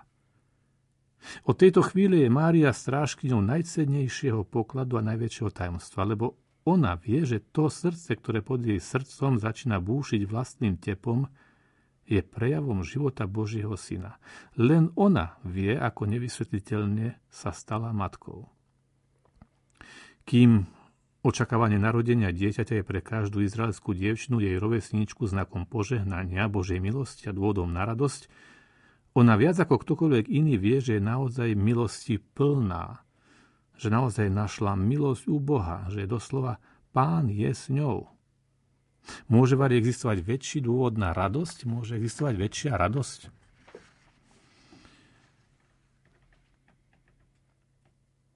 Mária zdieľa so ženami svojej doby osud žien, pracujúcich v domácnosti, vychovávajúcich dieťa, zabezpečujúcich teplo rodinného domova pre manžela, ktorý je stále na cestách, lebo bol tesárom či stavebným majstrom a preto mnohokrát nebol doma – po začiatku Ježišovho verejného účinkovania ostáva medzi svojou širšou rodinou, aj keď táto rodina nie vždy prijíma jej syna, ba pokúša sa ho priviesť k rozumu a vrátiť ho domov z cesty potulného učiteľa k stabilnému remeslu.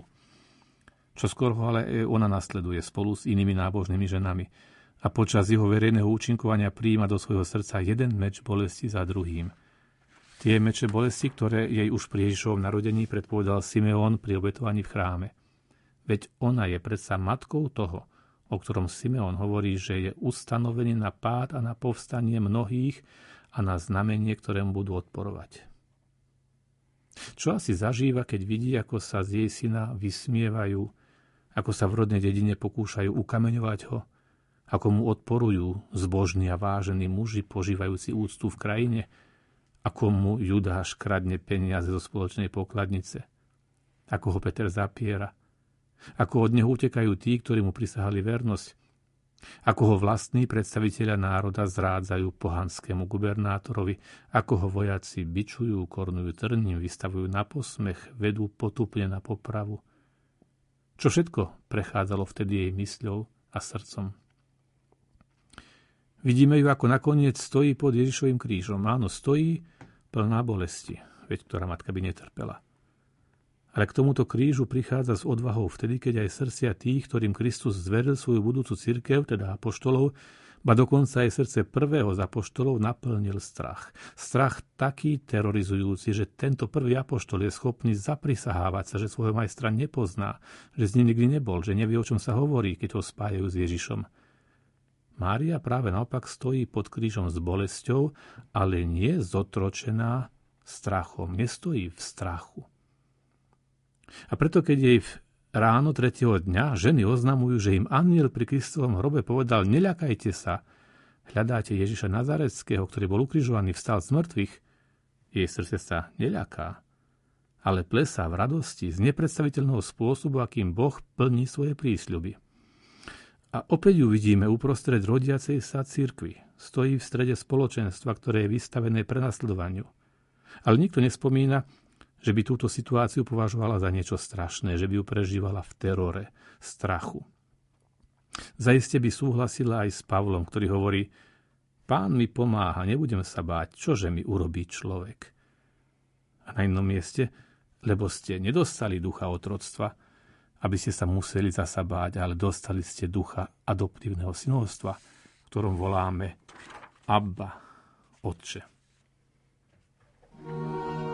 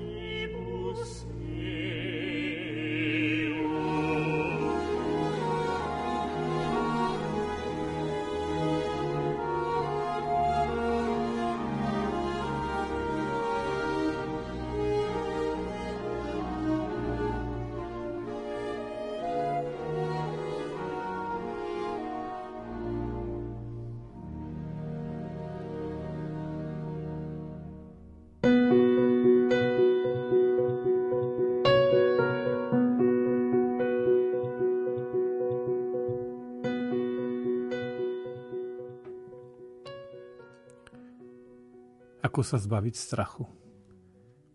Odovzdajme do náručia našej matky všetko to, čo v nás, akejkoľvek forme, vytvára strach, čo nás naplňa strachom, či už odôvodneným alebo neodôvodneným, spravodlivým alebo nespravodlivým, prehnaným či panickým. A prosme cez ňu jej syna, nášho pána Ježiša Krista. Na príhovor svojej matky, oslobod nás, pane, od strachu. Od strachu bezdôvodného, prehnaného, zväzujúceho našu schopnosť prijímať rozhodnutia dôležité pre náš pozemský väčší život. Oslobod nás, Pane, od obáv o naše telesné blaho a naše potreby. Nauč nás spolu s Tvojou matkou hovoriť Hľa, sme Tvoji služobníci, nech sa v nás a cez nás plní Tvoja vôľa. Vlej do našich srdc odvahu, keď musíme čeliť ťažkostiam, chorobe, prenasledovaniu, neporozumeniu. Pohľadom na príklad tvojej matky pomôž nám zbaviť sa strachu zo smrti.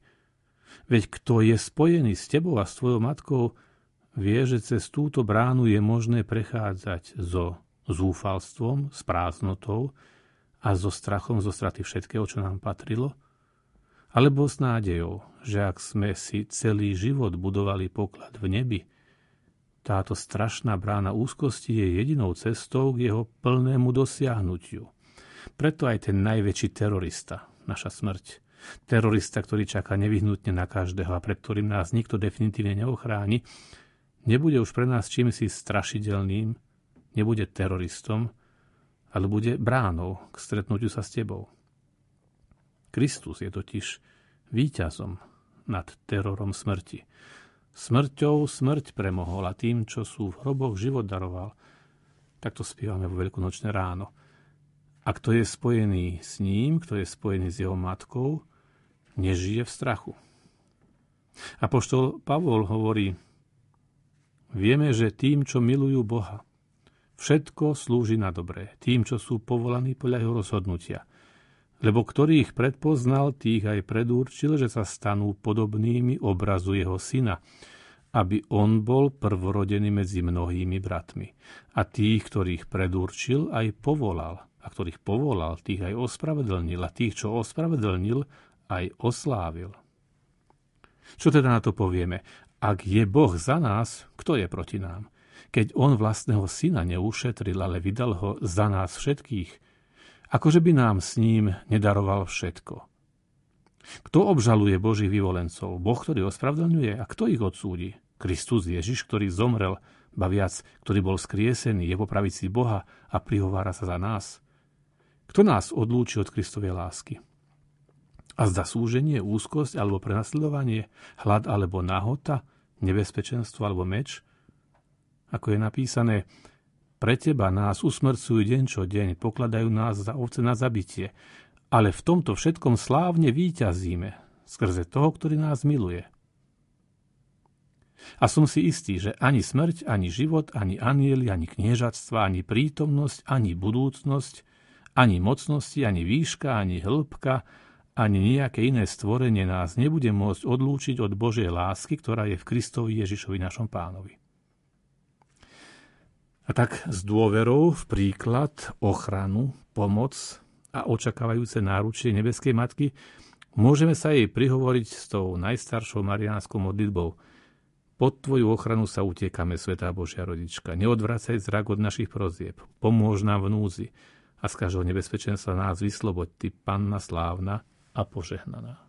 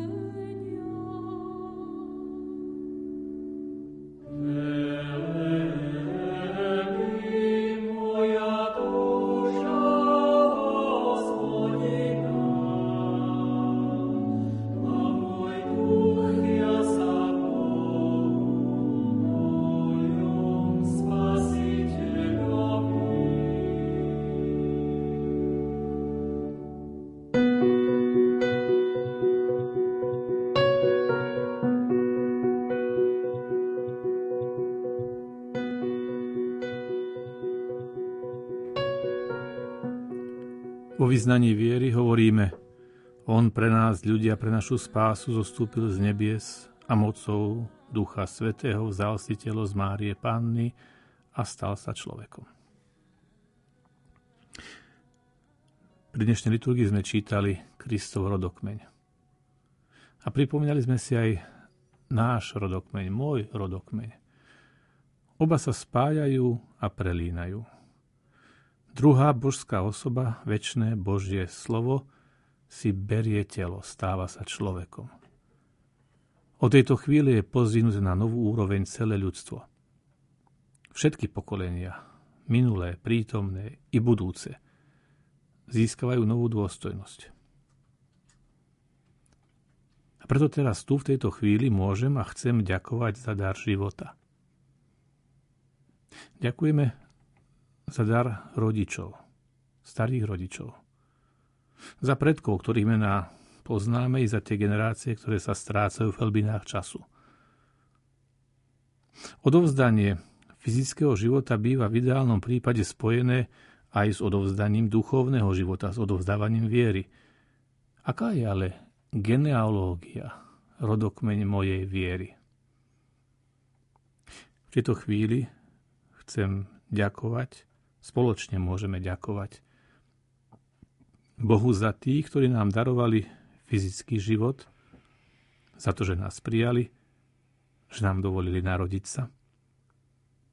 A o to viac chceme ďakovať za dar krstu, za odovzdanie Božieho slova, adoptívneho synovstva tých, ktorí boli v Krista pokrstení a preto sa obliekli v Krista. Nemusíme sa cítiť v ničom menej ceny, ak nemáme šľachtický rodokmeň. V krste sme boli prijatí do najznešnejšej rodiny tých, ktorí sa obracajú k najvyššiemu vládcovi slovami Otče náš. Kto ma naučil prvé modlitby? Otec, matka, starí rodičia? Kto ma prvýkrát zobral do chrámu? Chodili sme do chrámu spoločne ako rodina, alebo len s niekým z rodiny, alebo s niekým iným? Kto mi prvýkrát hovoril o Bohu? Kto mi prvýkrát dal príklad žitej viery? V čom spočíval? Skúsme si dnes v tejto chvíli každý sám za seba spomenúť, možno na konkrétnu situáciu. Za každú osobu, ktorá prispela k mojej osobnej viere, dnes sa ti, Pane, chcem poďakovať. Osobitne, po mene, si v pamäti jednotlivé konkrétne situácie. Viera, do ktorej som postupne vrastal, však musela prejsť s tým dozrievaním. V jednej chvíli, alebo postupne, vedomým rozhodnutím, alebo bez toho, aby som vedel presne povedať čas a okolnosti, sa moja zdedená a možno tak tradične odovzdávaná viera stala mojou osobnou vierou. Uvedujeme si, aký to bol dôležitý kvalitatívny skok. Ďakujem zaň, ďakoval som niekedy zaň. Mám z neho naozaj radosť? Čo pre mňa znamená moja viera? Je naozaj pocitom radosti z osobného stretnutia, z precítenia Božej veleby, z jeho prítomnosti v mojom najhlbšom vnútri? Zažil som už ten pocit? Dokážem si ho aj teraz pripomenúť a znovu vychutnať? Pri úvahe o začiatku nového života v lone Panny Márie, pri začiatku, ktorý je poznačený Božím volaním a Márinou odpovedou sa prirodzene vynára paralela s mojou odpovedou na Božie pozvanie. Pozvanie k fyzickému životu išlo mimo mňa. Bola to odpoveď mojich rodičov na Boží dar ľudskej plodnosti. Pozvanie k žitej kresťanskej viere bolo čiastočne sprostredkované a pravdepodobne už až následne zosobnené. Z celého ľudstva asi len tretina. Má to šťastie, že prijala krst a má možnosť kresťanskej výchovy. Len necelých 18% bolo krstom prijatých do katolíckej cirkvi. Som teda vyvolený. Viera sa rodí vnímaním príkladov iných. Francúzsky maliar Jean-François Millet, autor slávneho obrazu Aniel pána Angelus z roku 1857, ktorý sám do svojich 21 rokov pracoval ako rolník, spomína Angelus je obraz, ktorý som namaľoval spomínajúc na časy, keď som pracoval na poliach a moja stará mama vždy, keď začula hlas zvona na modlitbu Aniel pána, zastavila nás pri práci a vyzvala nás k modlitbe Aniel pána. Trikrát do dňa sa veriaci kresťan zastavuje pri práci, aby si v modlitbe pripomenul začiatok dejín spásy, tajomstvo vtelenia – ktorého si Pána z Ducha Svetého v živote počala. Trikrát do dňa si spomína, že slovo sa stalo telom a že to bolo možné len preto, lebo Mária, tá, ktorá našla milosť u Boha, u toho Boha, ktorému nič nie je nemožné, povedala, nech sa mi stane podľa tvojho slova.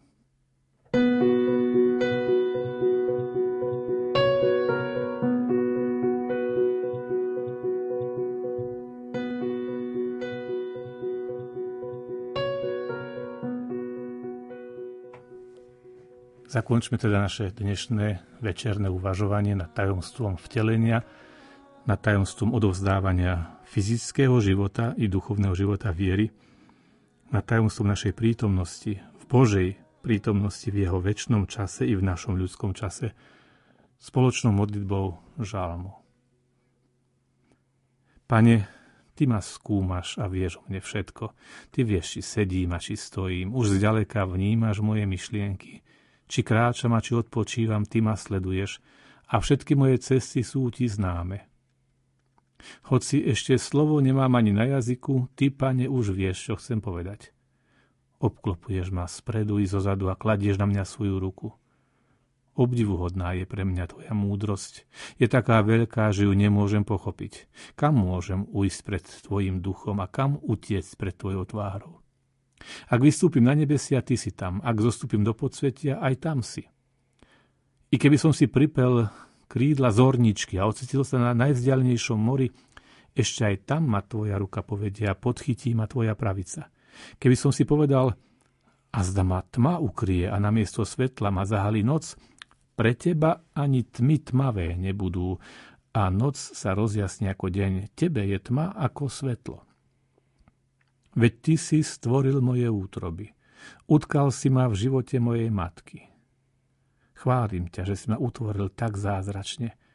Všetky tvoje diela sú hodné obdivu a ja to veľmi dobre viem. Moje údy neboli utajené pred tebou, keď som vznikal v skrytosti, utkávaný v hlbinách zeme. Tvoje oči ma videli, keď som ešte nebol stvárnený. A v tvojej knihe boli zapísané všetky moje dni – len pomyselné, lebo som ešte ani jeden neprežil. Bože, aké vzácne sú pre mňa Tvoje myšlienky. A ich počet aký obrovský.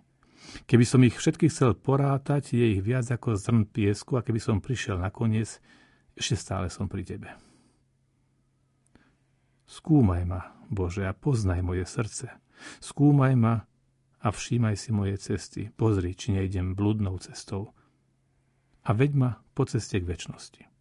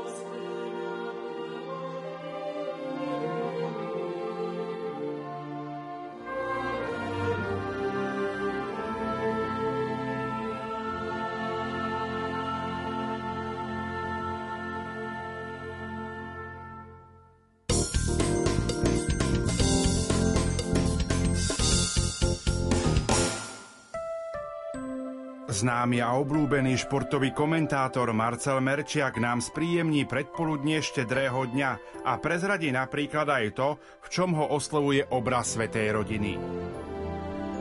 No, naplňa ma tým, že je to obraz modernej rodiny vlastne. Rodiny, ktorá sprevádza ľudstvo, jeho vývoj, jeho kultúrny rozmer. A to v tom smere, že oni dvaja, Mária a Jozef, urobili preto svoje dieťa všetko. Všetko, aby prišlo zdravé na svet v neľahkom období, v neľahkej chvíli. Vieme okolnosti toho príbehu, prečo sa to tak dialo, prečo Ježiš prišiel na svet v Maštali, v malom judejskom meste. V piatok od 10. budeme na štedrý deň u Marcela Merčiaka.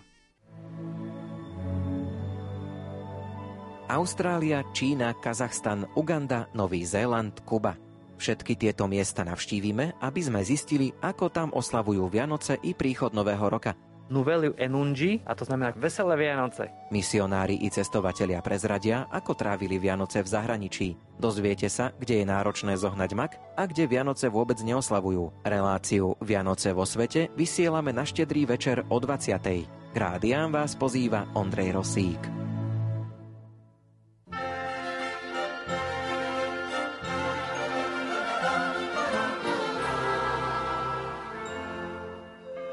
Pravý medovník nie je len pečivo na sviatky.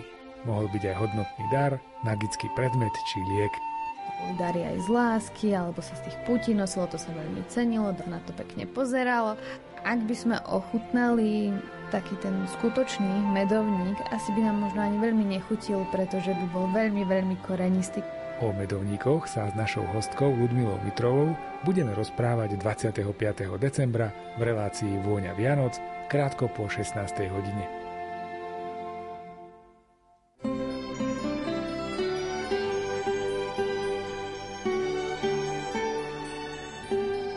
Aj počas Vianoc ponúkneme priame prenosy svetých omší. Na štedrý deň o 16. vigílnu svetú omšu zo Žiliny, ktorú bude celebrovať monsignor Tomáš Galis, žilinský diecézny biskup. Polnočnú svetú omšu odvysielame z katedrály svätej Alžbety v Košiciach. Hlavným celebrantom bude monsignor Bernard Bober, košický arcibiskup metropolita. Na slávnosť Božieho narodenia o 9. hodine ponúkneme priamy prenos Sv. Omše z katedrály svätého Františka Ksaverského v Banskej Bystrici. Celebrovať ju bude monsignor Marián Chovanec, banskobystrický diecézny biskup. Prežite Vianoce s Rádiom Lumen. Už od počiatku bolo na počiatku slovo. A dal si svojmu ľudu svoje meno – Ustanovil si Nitru ako sveté mesto, metodovo, a naša vlast sa stala tvojou zasnúbenou zemou. Aj túto báseň si vypočujete vo sviatočnej relácii venovanej profesorke Eve Fortinálovej v sobotu o druhej popoludní. Zhudobnená báseň Vianoce a kantáta Lebo dieťa sa nám narodilo z tvorby Jána Levoslava Bellu a dielo Misa Serena, premiešaný zbor, basbaritón a komorný orchester Iliu Zelienku. Túto slovenskú chrámovú hudbu vo vianočných súvislostiach prinesie pohoda s klasikou. V nedeľu na Štefana o 22.30 k počúvaniu pozýva Diana Rauchová.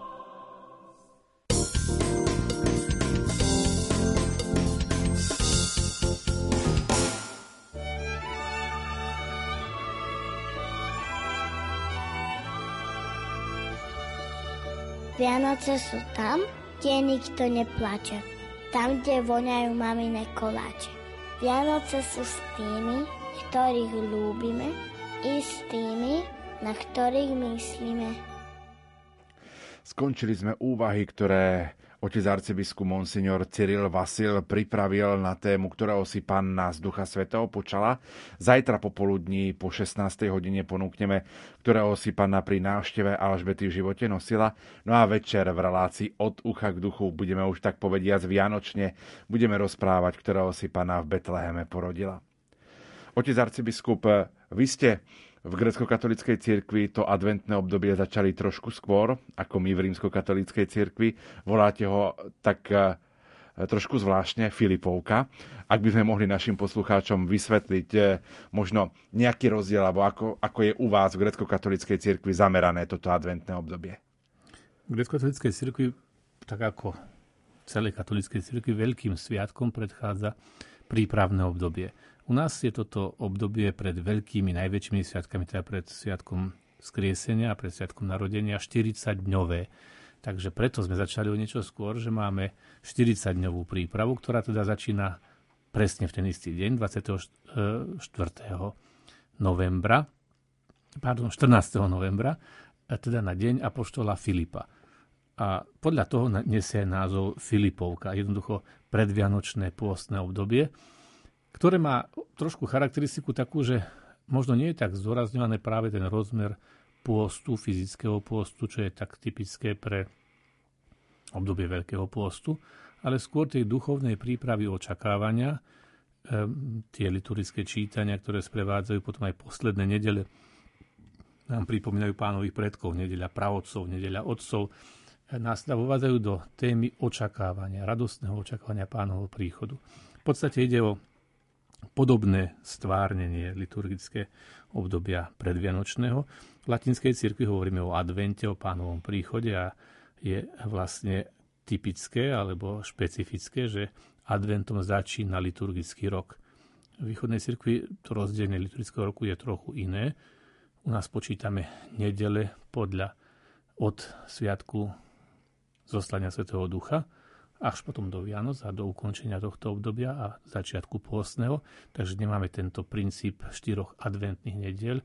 Samotný liturgický rok potom začína zase opäť trochu inak, začína 1. septembra, ale to vyplýva z toho, že vlastne 1. september bol začiatkom aj občianského roku Byzancii, v konečnom dôsledku aj dodnes začiatkom školského roku, tzv. načalo indikta, teda začiatok počítania.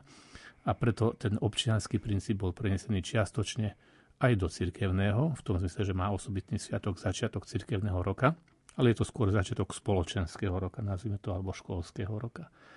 Ale to duchovné prepojenie je tu veľmi podobné a totožné, pretože v podstate slávime to isté tajomstvo viery a tie formy môžu sa meniť podľa miesta, času a jednotlivých obradov.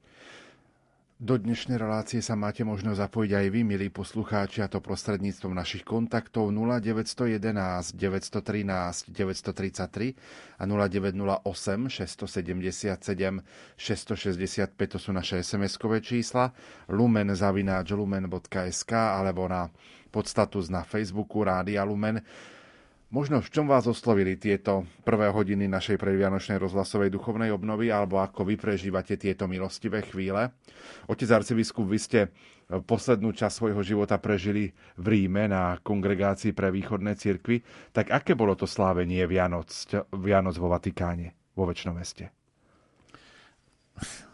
Samozrejme, že väčšie mesto Rím sa v období Vianoc stáva centrom pozornosti celého sveta od chvíle, keď sa pripravuje Betlehem, keď sa rozsvieti e, Vianočný stromček na námestí svätého Petra, čo sú obidve tradície relatívne nedávne, hoci tá tradícia Betlehema má v Taliansku dlhšiu históriu, tá tradícia zažínania Vianočného stromčeka je vlastne len od čias pápeža Jana Pavla II, ktorý ju priviezol, nazvime to, z rodného Polska.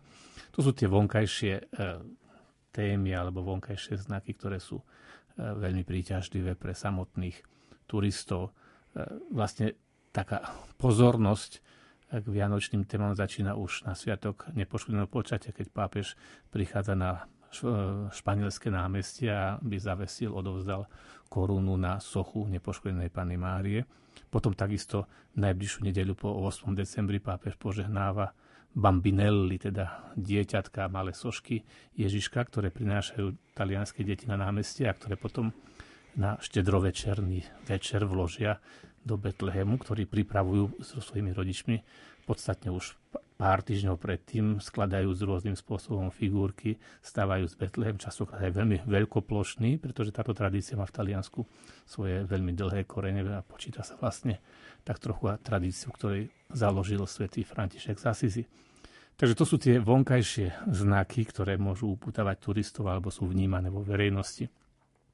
Samozrejme to duchovné prí, prípravné obdobie je rovnako vnímané v celej cirkvi. Možno Pre mňa častokrát toto obdobie bolo rozhodovaním sa, či tie alebo one Vianoce strávim v Ríme, alebo radšej doma. Všetko má svoje výhody a nevýhody. Možnosť slávenia Vianoc Bazilike Sv. Petra, účasť na jednotlivých liturgiách, prítomnosť eh, po boku svätého Otca má takisto svoj akýsi rozmer. Návšteva rodičov, návšteva príbuzných, opäť prežitie Vianoc na Slovensku zase sú tiež veľmi príťažlivé. Posledné roky som to dosť striedal, tak buď som niekoho z mojich príbuzných, ešte kým žil otecko, tak som brával jeho k sebe na Vianoce aj s nejakými ďalšími príbuznými a niekedy som zase prišiel aj ja na Slovensko. Takže som akýmsi spôsobom pokúšal sa e, kráčať oboma nohami raz pravou, raz ľavou, aby som teda sa pohol dopredu.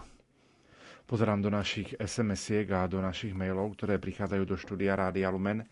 Ďaká Bohu vám, oče, za duchovnú obnovu. Prosím o modlitbu za synov, ktorí stratili vieru o uzdravenie na duši a na tele podpísaná nešťastná matka. Tak častokrát prežívame aj pri týchto rozhlasových duchovných cvičeniach alebo duchovných obnovách to, že rodičia prosia, aby sa deti, ktoré vychovávali vo viere, častokrát vrátili potom k viere, ktorú, tak povedia, stratili alebo prestali užiť. Otec arcibiskup, ako vnímate takúto bolesť rodín a rodičov, ktorí takto prosia za svoje deti? podstate by sme mohli povedať, že nie je väčšej bolesti, ako je bolesť nad stratou života našich blízkych. A strata života môže byť stratou života fyzického, náhlou smrťou, ale rovnaká bolesť je aj nad stratou duchovného rozmeru života.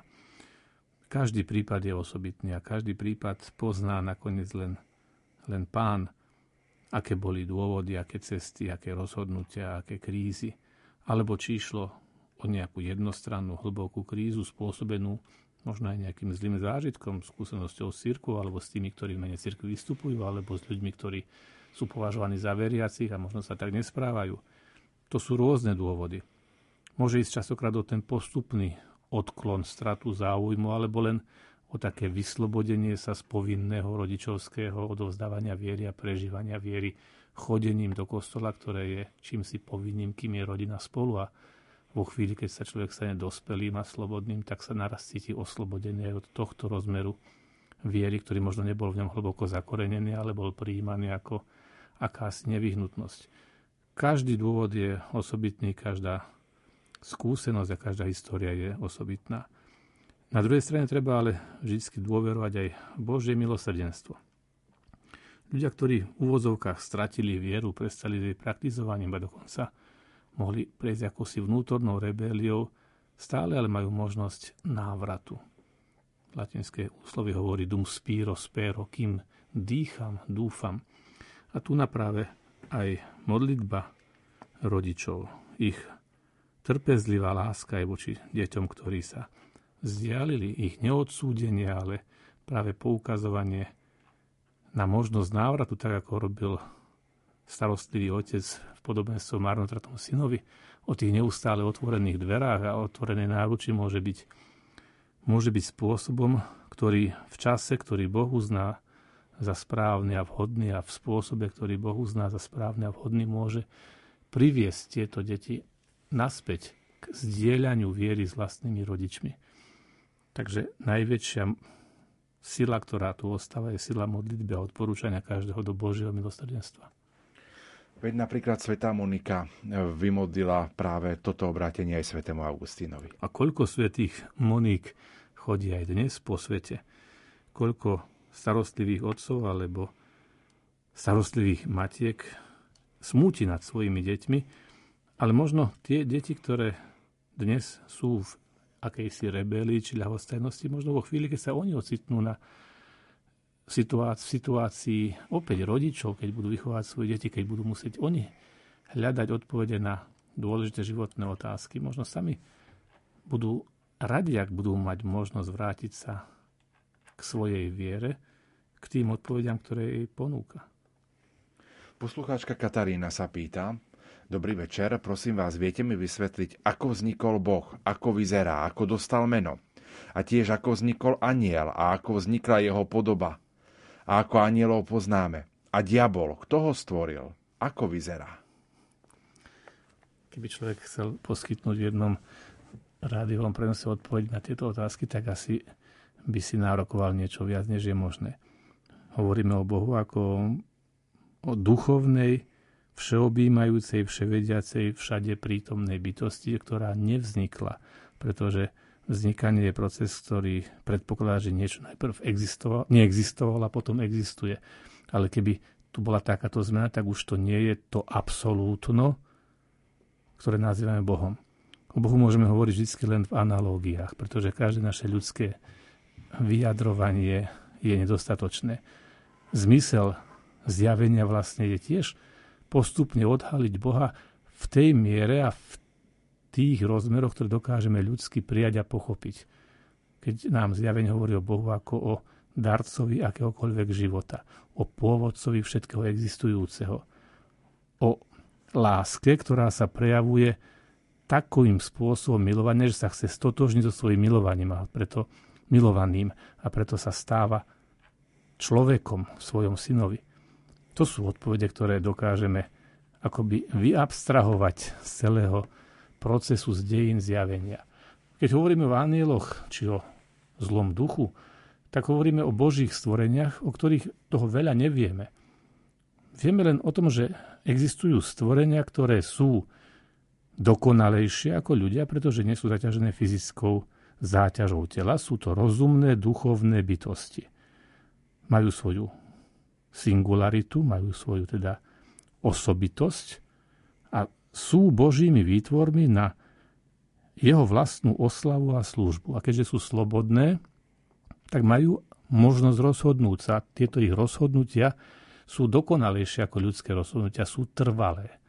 A preto opäť teologicky len hovoríme o tom, že ako každá slobodná bytosť sa musí naozaj slobodne rozhodnúť pre Boha a pre službu Bohu, tak aj v dejinách, ak môžeme takto použiť tento termín, hoci je časovo nezaraditeľný, v dejinách týchto stvorení prešli skúškou, ktorá ich utvrdila buď v rozhodnutí sa slúžiť Bohu, alebo vzoprieť sa mu. A preto hovoríme o zlom duchu ako o padlom anielovi. Toto rozhodnutie je trvalé, nezmeniteľné, so všetkými dôsledkami, ktoré z toho vyplývajú. Plný život, plná radosť, plné stotoznenie sa s Bohom v jeho sláve, to je údel anielov. Osamotenosť vzbúra hnev, smútok, chlad a nešťastie, to je údel vzbúreného aniela. Tí boží služobníci, ktorí sú daní na to, aby mali účasť na Božej vláde nad svetom, aby boli našimi takisto sprievodcami, našimi anielmi, teda poslami, sú používaní Bohom aj pre vzťah k ľudstvu. A rovnako padlý aniel sa snaží toto Božie dielo mariť tým, že aj on sa snaží o vládu nad ľudstvom i nad človekom. Práve v duchu svojej vzbury. Toto je ten obrovský rámec dejín spásy. Ale dať definitívnu odpoveď, čo je Boh, prečo je Boh a odkedy je Boh. Môžem povedať iba, odkedy je nesprávna otázka, je vždy, je väčší. Čo je Boh a prečo je Boh, na to odpoveď neexistuje. On je ten, ktorý je. Takto sa sám zadefinoval. Je existencia sama. Je pôvod všetkého a zmysel všetkého. Poslucháčka Anna píše, dobrý večer. Otec, biskup, otec arcibiskup, v posledných dňoch, týždňoch, mesiacoch častokrát zo dnešnej situácie zažívame strach. Čo bude? Ako bude ďalej? Ako ho máme prekonať? Ako máme žiť? Dnes som práve v úvahách hovoril o strachu. Strach na jednej strane je pozitívna, pozitívny sentiment, pozitívny cit, pretože strach nás bráni upozorňuje na nebezpečenstvo, vystríha nás, takže je vlastne garantom a pomocníkom nášho prežitia. Ak by sa strach, strach stal ale dominujúcim, môže nás aj zmraziť, zablokovať, zamedziť nám rozvinúť našu slobodu. Záleží preto na tom, o čom hovoríme, keď hovoríme o dnešnom strachu. Strach, ktorý tu je, môže byť strach z choroby, strach zo spoločenských akýchsi ťažkostí, strach z ekonomickej situácie. V tej miere, v akej môžeme tieto prvky ovplyvniť, zmeniť a zlepšiť, tak môže byť tento strach motivujúci, veď nás vedie k hľadaniu riešenia.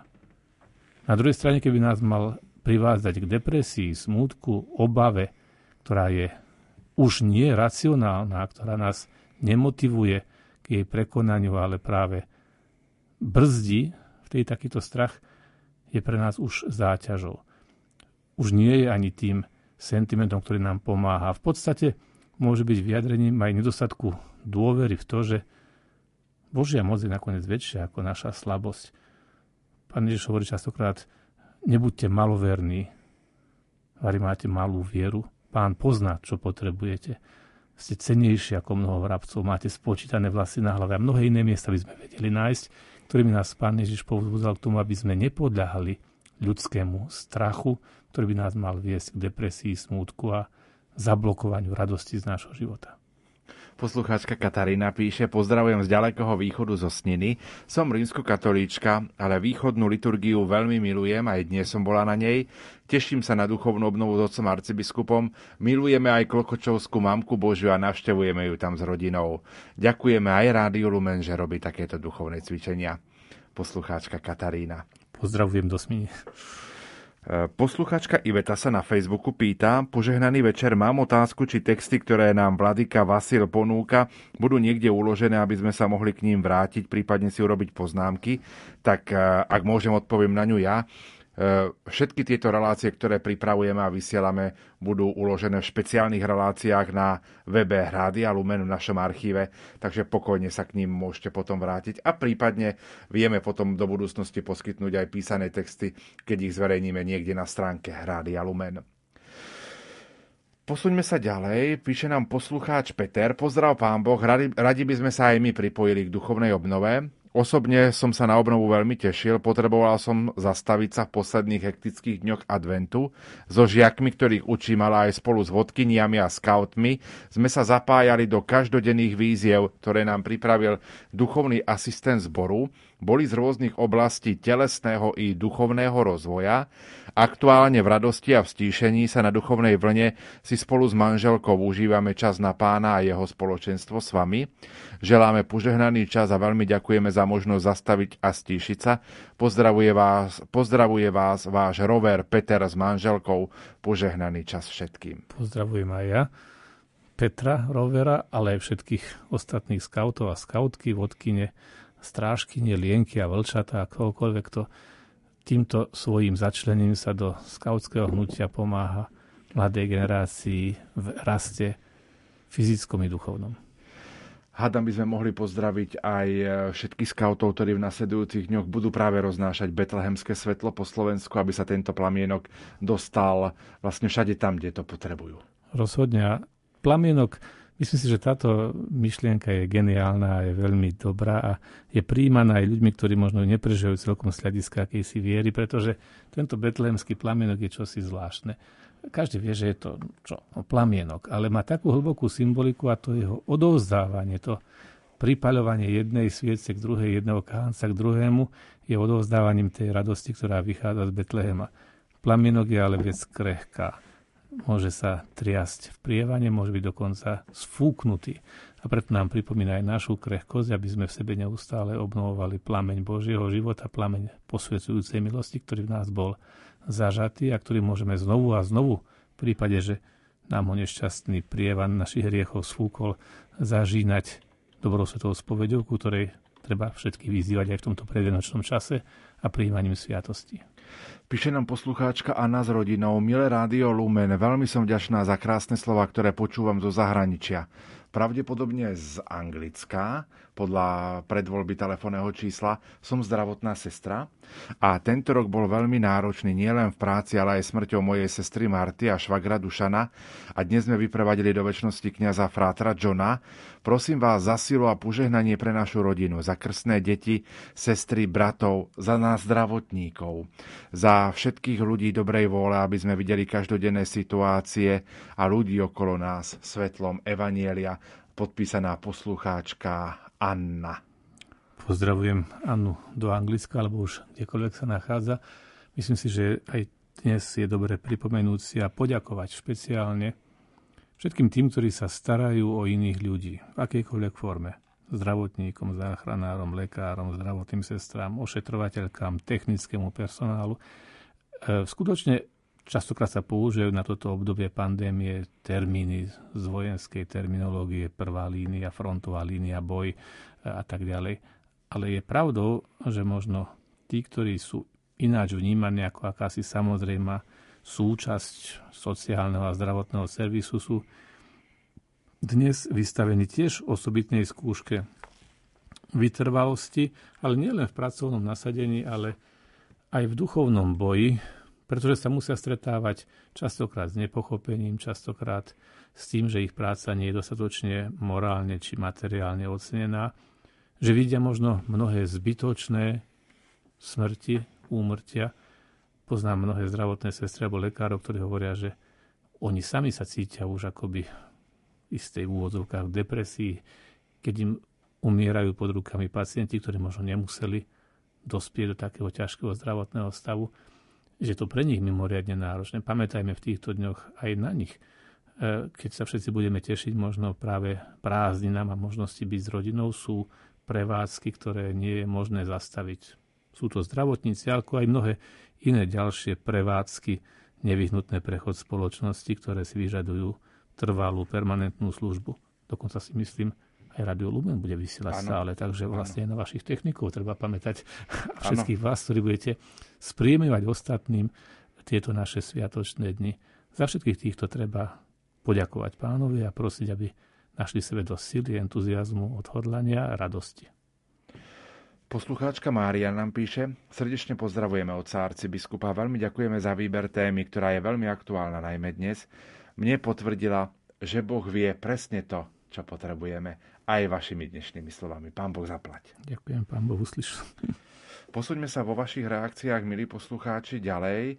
Poslucháčka Lea sa píše, pýta a píše, hovoríte, sne sa mu, sne sa mu zjavil aniel poriadku. Každý človek sníva. Keď sa mi sníva s Ježišom, tak tomu dobre rozumiem, že čo hovoríte, tak sa mi teda aj mne Ježiš zjavil vo sne. To, čo sa mi prisnilo, je zjavenie a mala by som podľa toho, podľa toho, podľa vás tomu veriť. Je to tak? Nie. Aby sme teda trošku rozviedli. My nevieme vysvetliť ani celkom presne pochopiť, čo znamenajú evanilivé slova vo sne sa mu zjavil aniel je nám veľmi ťažko ľudskými slovami opísať všetko to, čo nazývame mystický zážitok, teda akési hlboké duchovné precítenie s najväčším stupňom istoty o tom, že v tejto chvíli ku mne hovorí Boh, ku mne hovorí jeho milosť, jeho láska, niečo do mňa žiada. Dejiny duchovného života sú plné celého probléma, problému rozlišovania kedy ide naozaj o Boží hlas, kedy ide o akýsi vnútorný, mystický hlas Boží a kedy ide možno niekedy aj o celkom bežnú ľudskú predstavivosť, či sugestiu, či autosugestiu. Odborníci by vám dnes vedeli možno rozprávať z oblasti neuropsychológie, čo znamená ľudské snívanie, ako sa formujú sny, alebo na to by celé štúdie odpovedali psychológovia, počnúc Freudom a ostatnými, ktorí takisto priniesli nejaký prínos a možno aj nejaké pochybnosti o tom, čo znamenajú ľudské sny. Niekto by povedal, že ide len o súhrn našich akýchsi potlačených dojmov či predstav, ale nevylučujem ani to, že tieto naše predstavy, tieto naše dojmy sú odzrkadlením hĺbšieho duchovného života, toho, čo vnímame, toho, čím naplňame svojho ducha, to, čo potom v nás pracuje. A tu na už vstupujeme do témy, ktorá je bližšia tej duchovnej téme. Veď my hovoríme, že Boh sa nám prihovára cez naše svedomie, že Boh v nás môže vzbudzovať dobré úmysly alebo myšlienky alebo rozhodnutia. A tieto rozhodnutia, tieto myšlienky, tieto úmysly sa potom celkom ľudsky, psychologicky pretavia aj do formy sna, ale sú súčasne našimi, ale môžu byť v niektorých prípadoch naozaj aj vedené Božím úmyslom, myšlienkou, túžbou, povolaním, pozvaním ale je takmer nemožné ľudsky presne rozlíšiť, čo znamená ľudský sen a kde začína len jeho psychologicko-fyziologická dimenzia a kde začína už čosi nadprirodzené.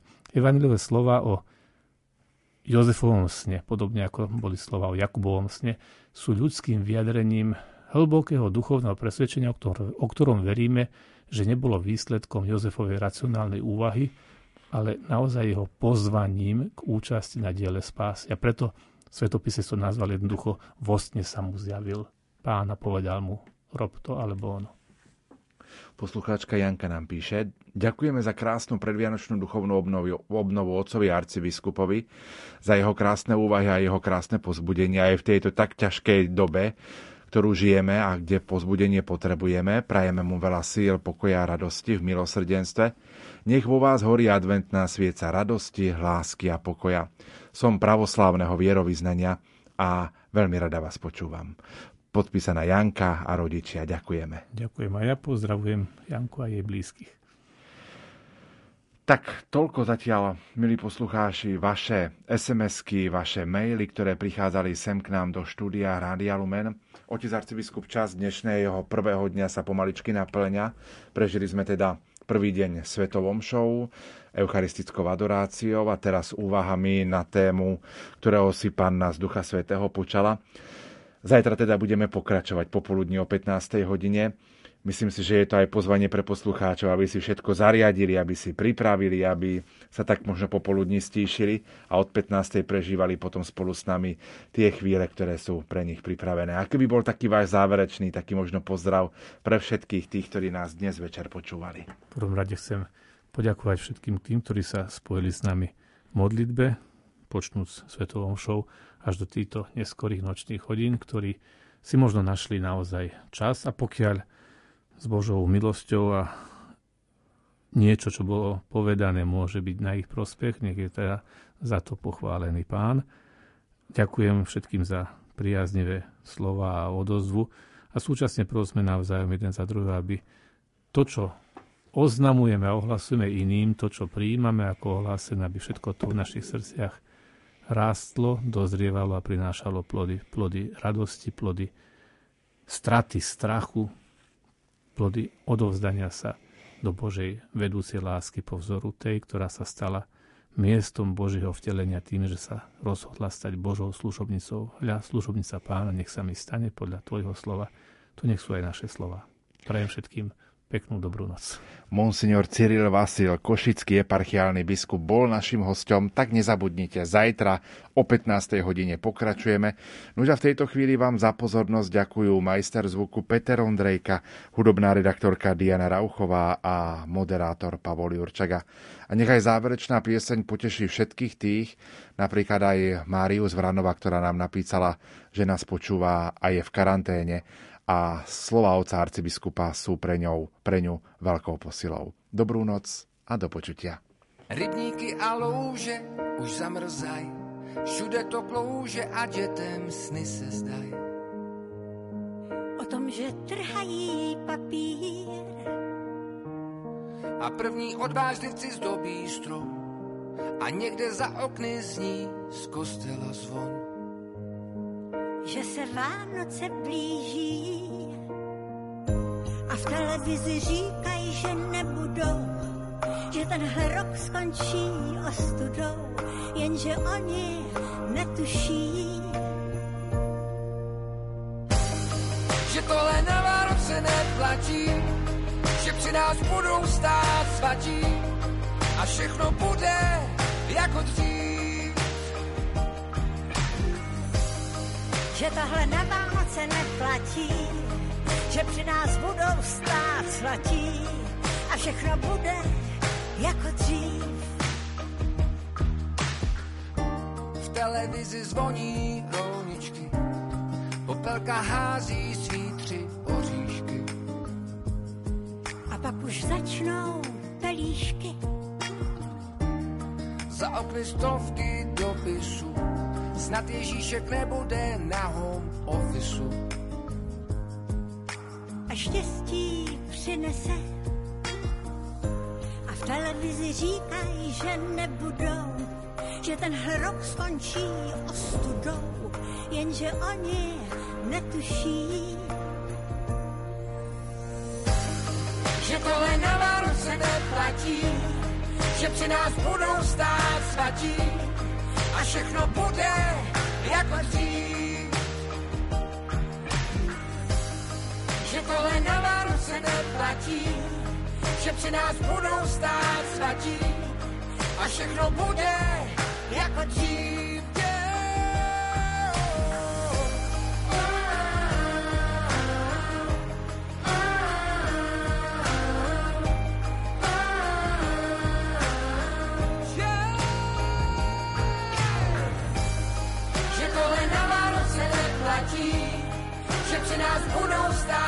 Svatí a všechno bude jako dřív. Že tohle na Vánoce neplatí, že při nás budou stát svatí a všechno bude jako dřív.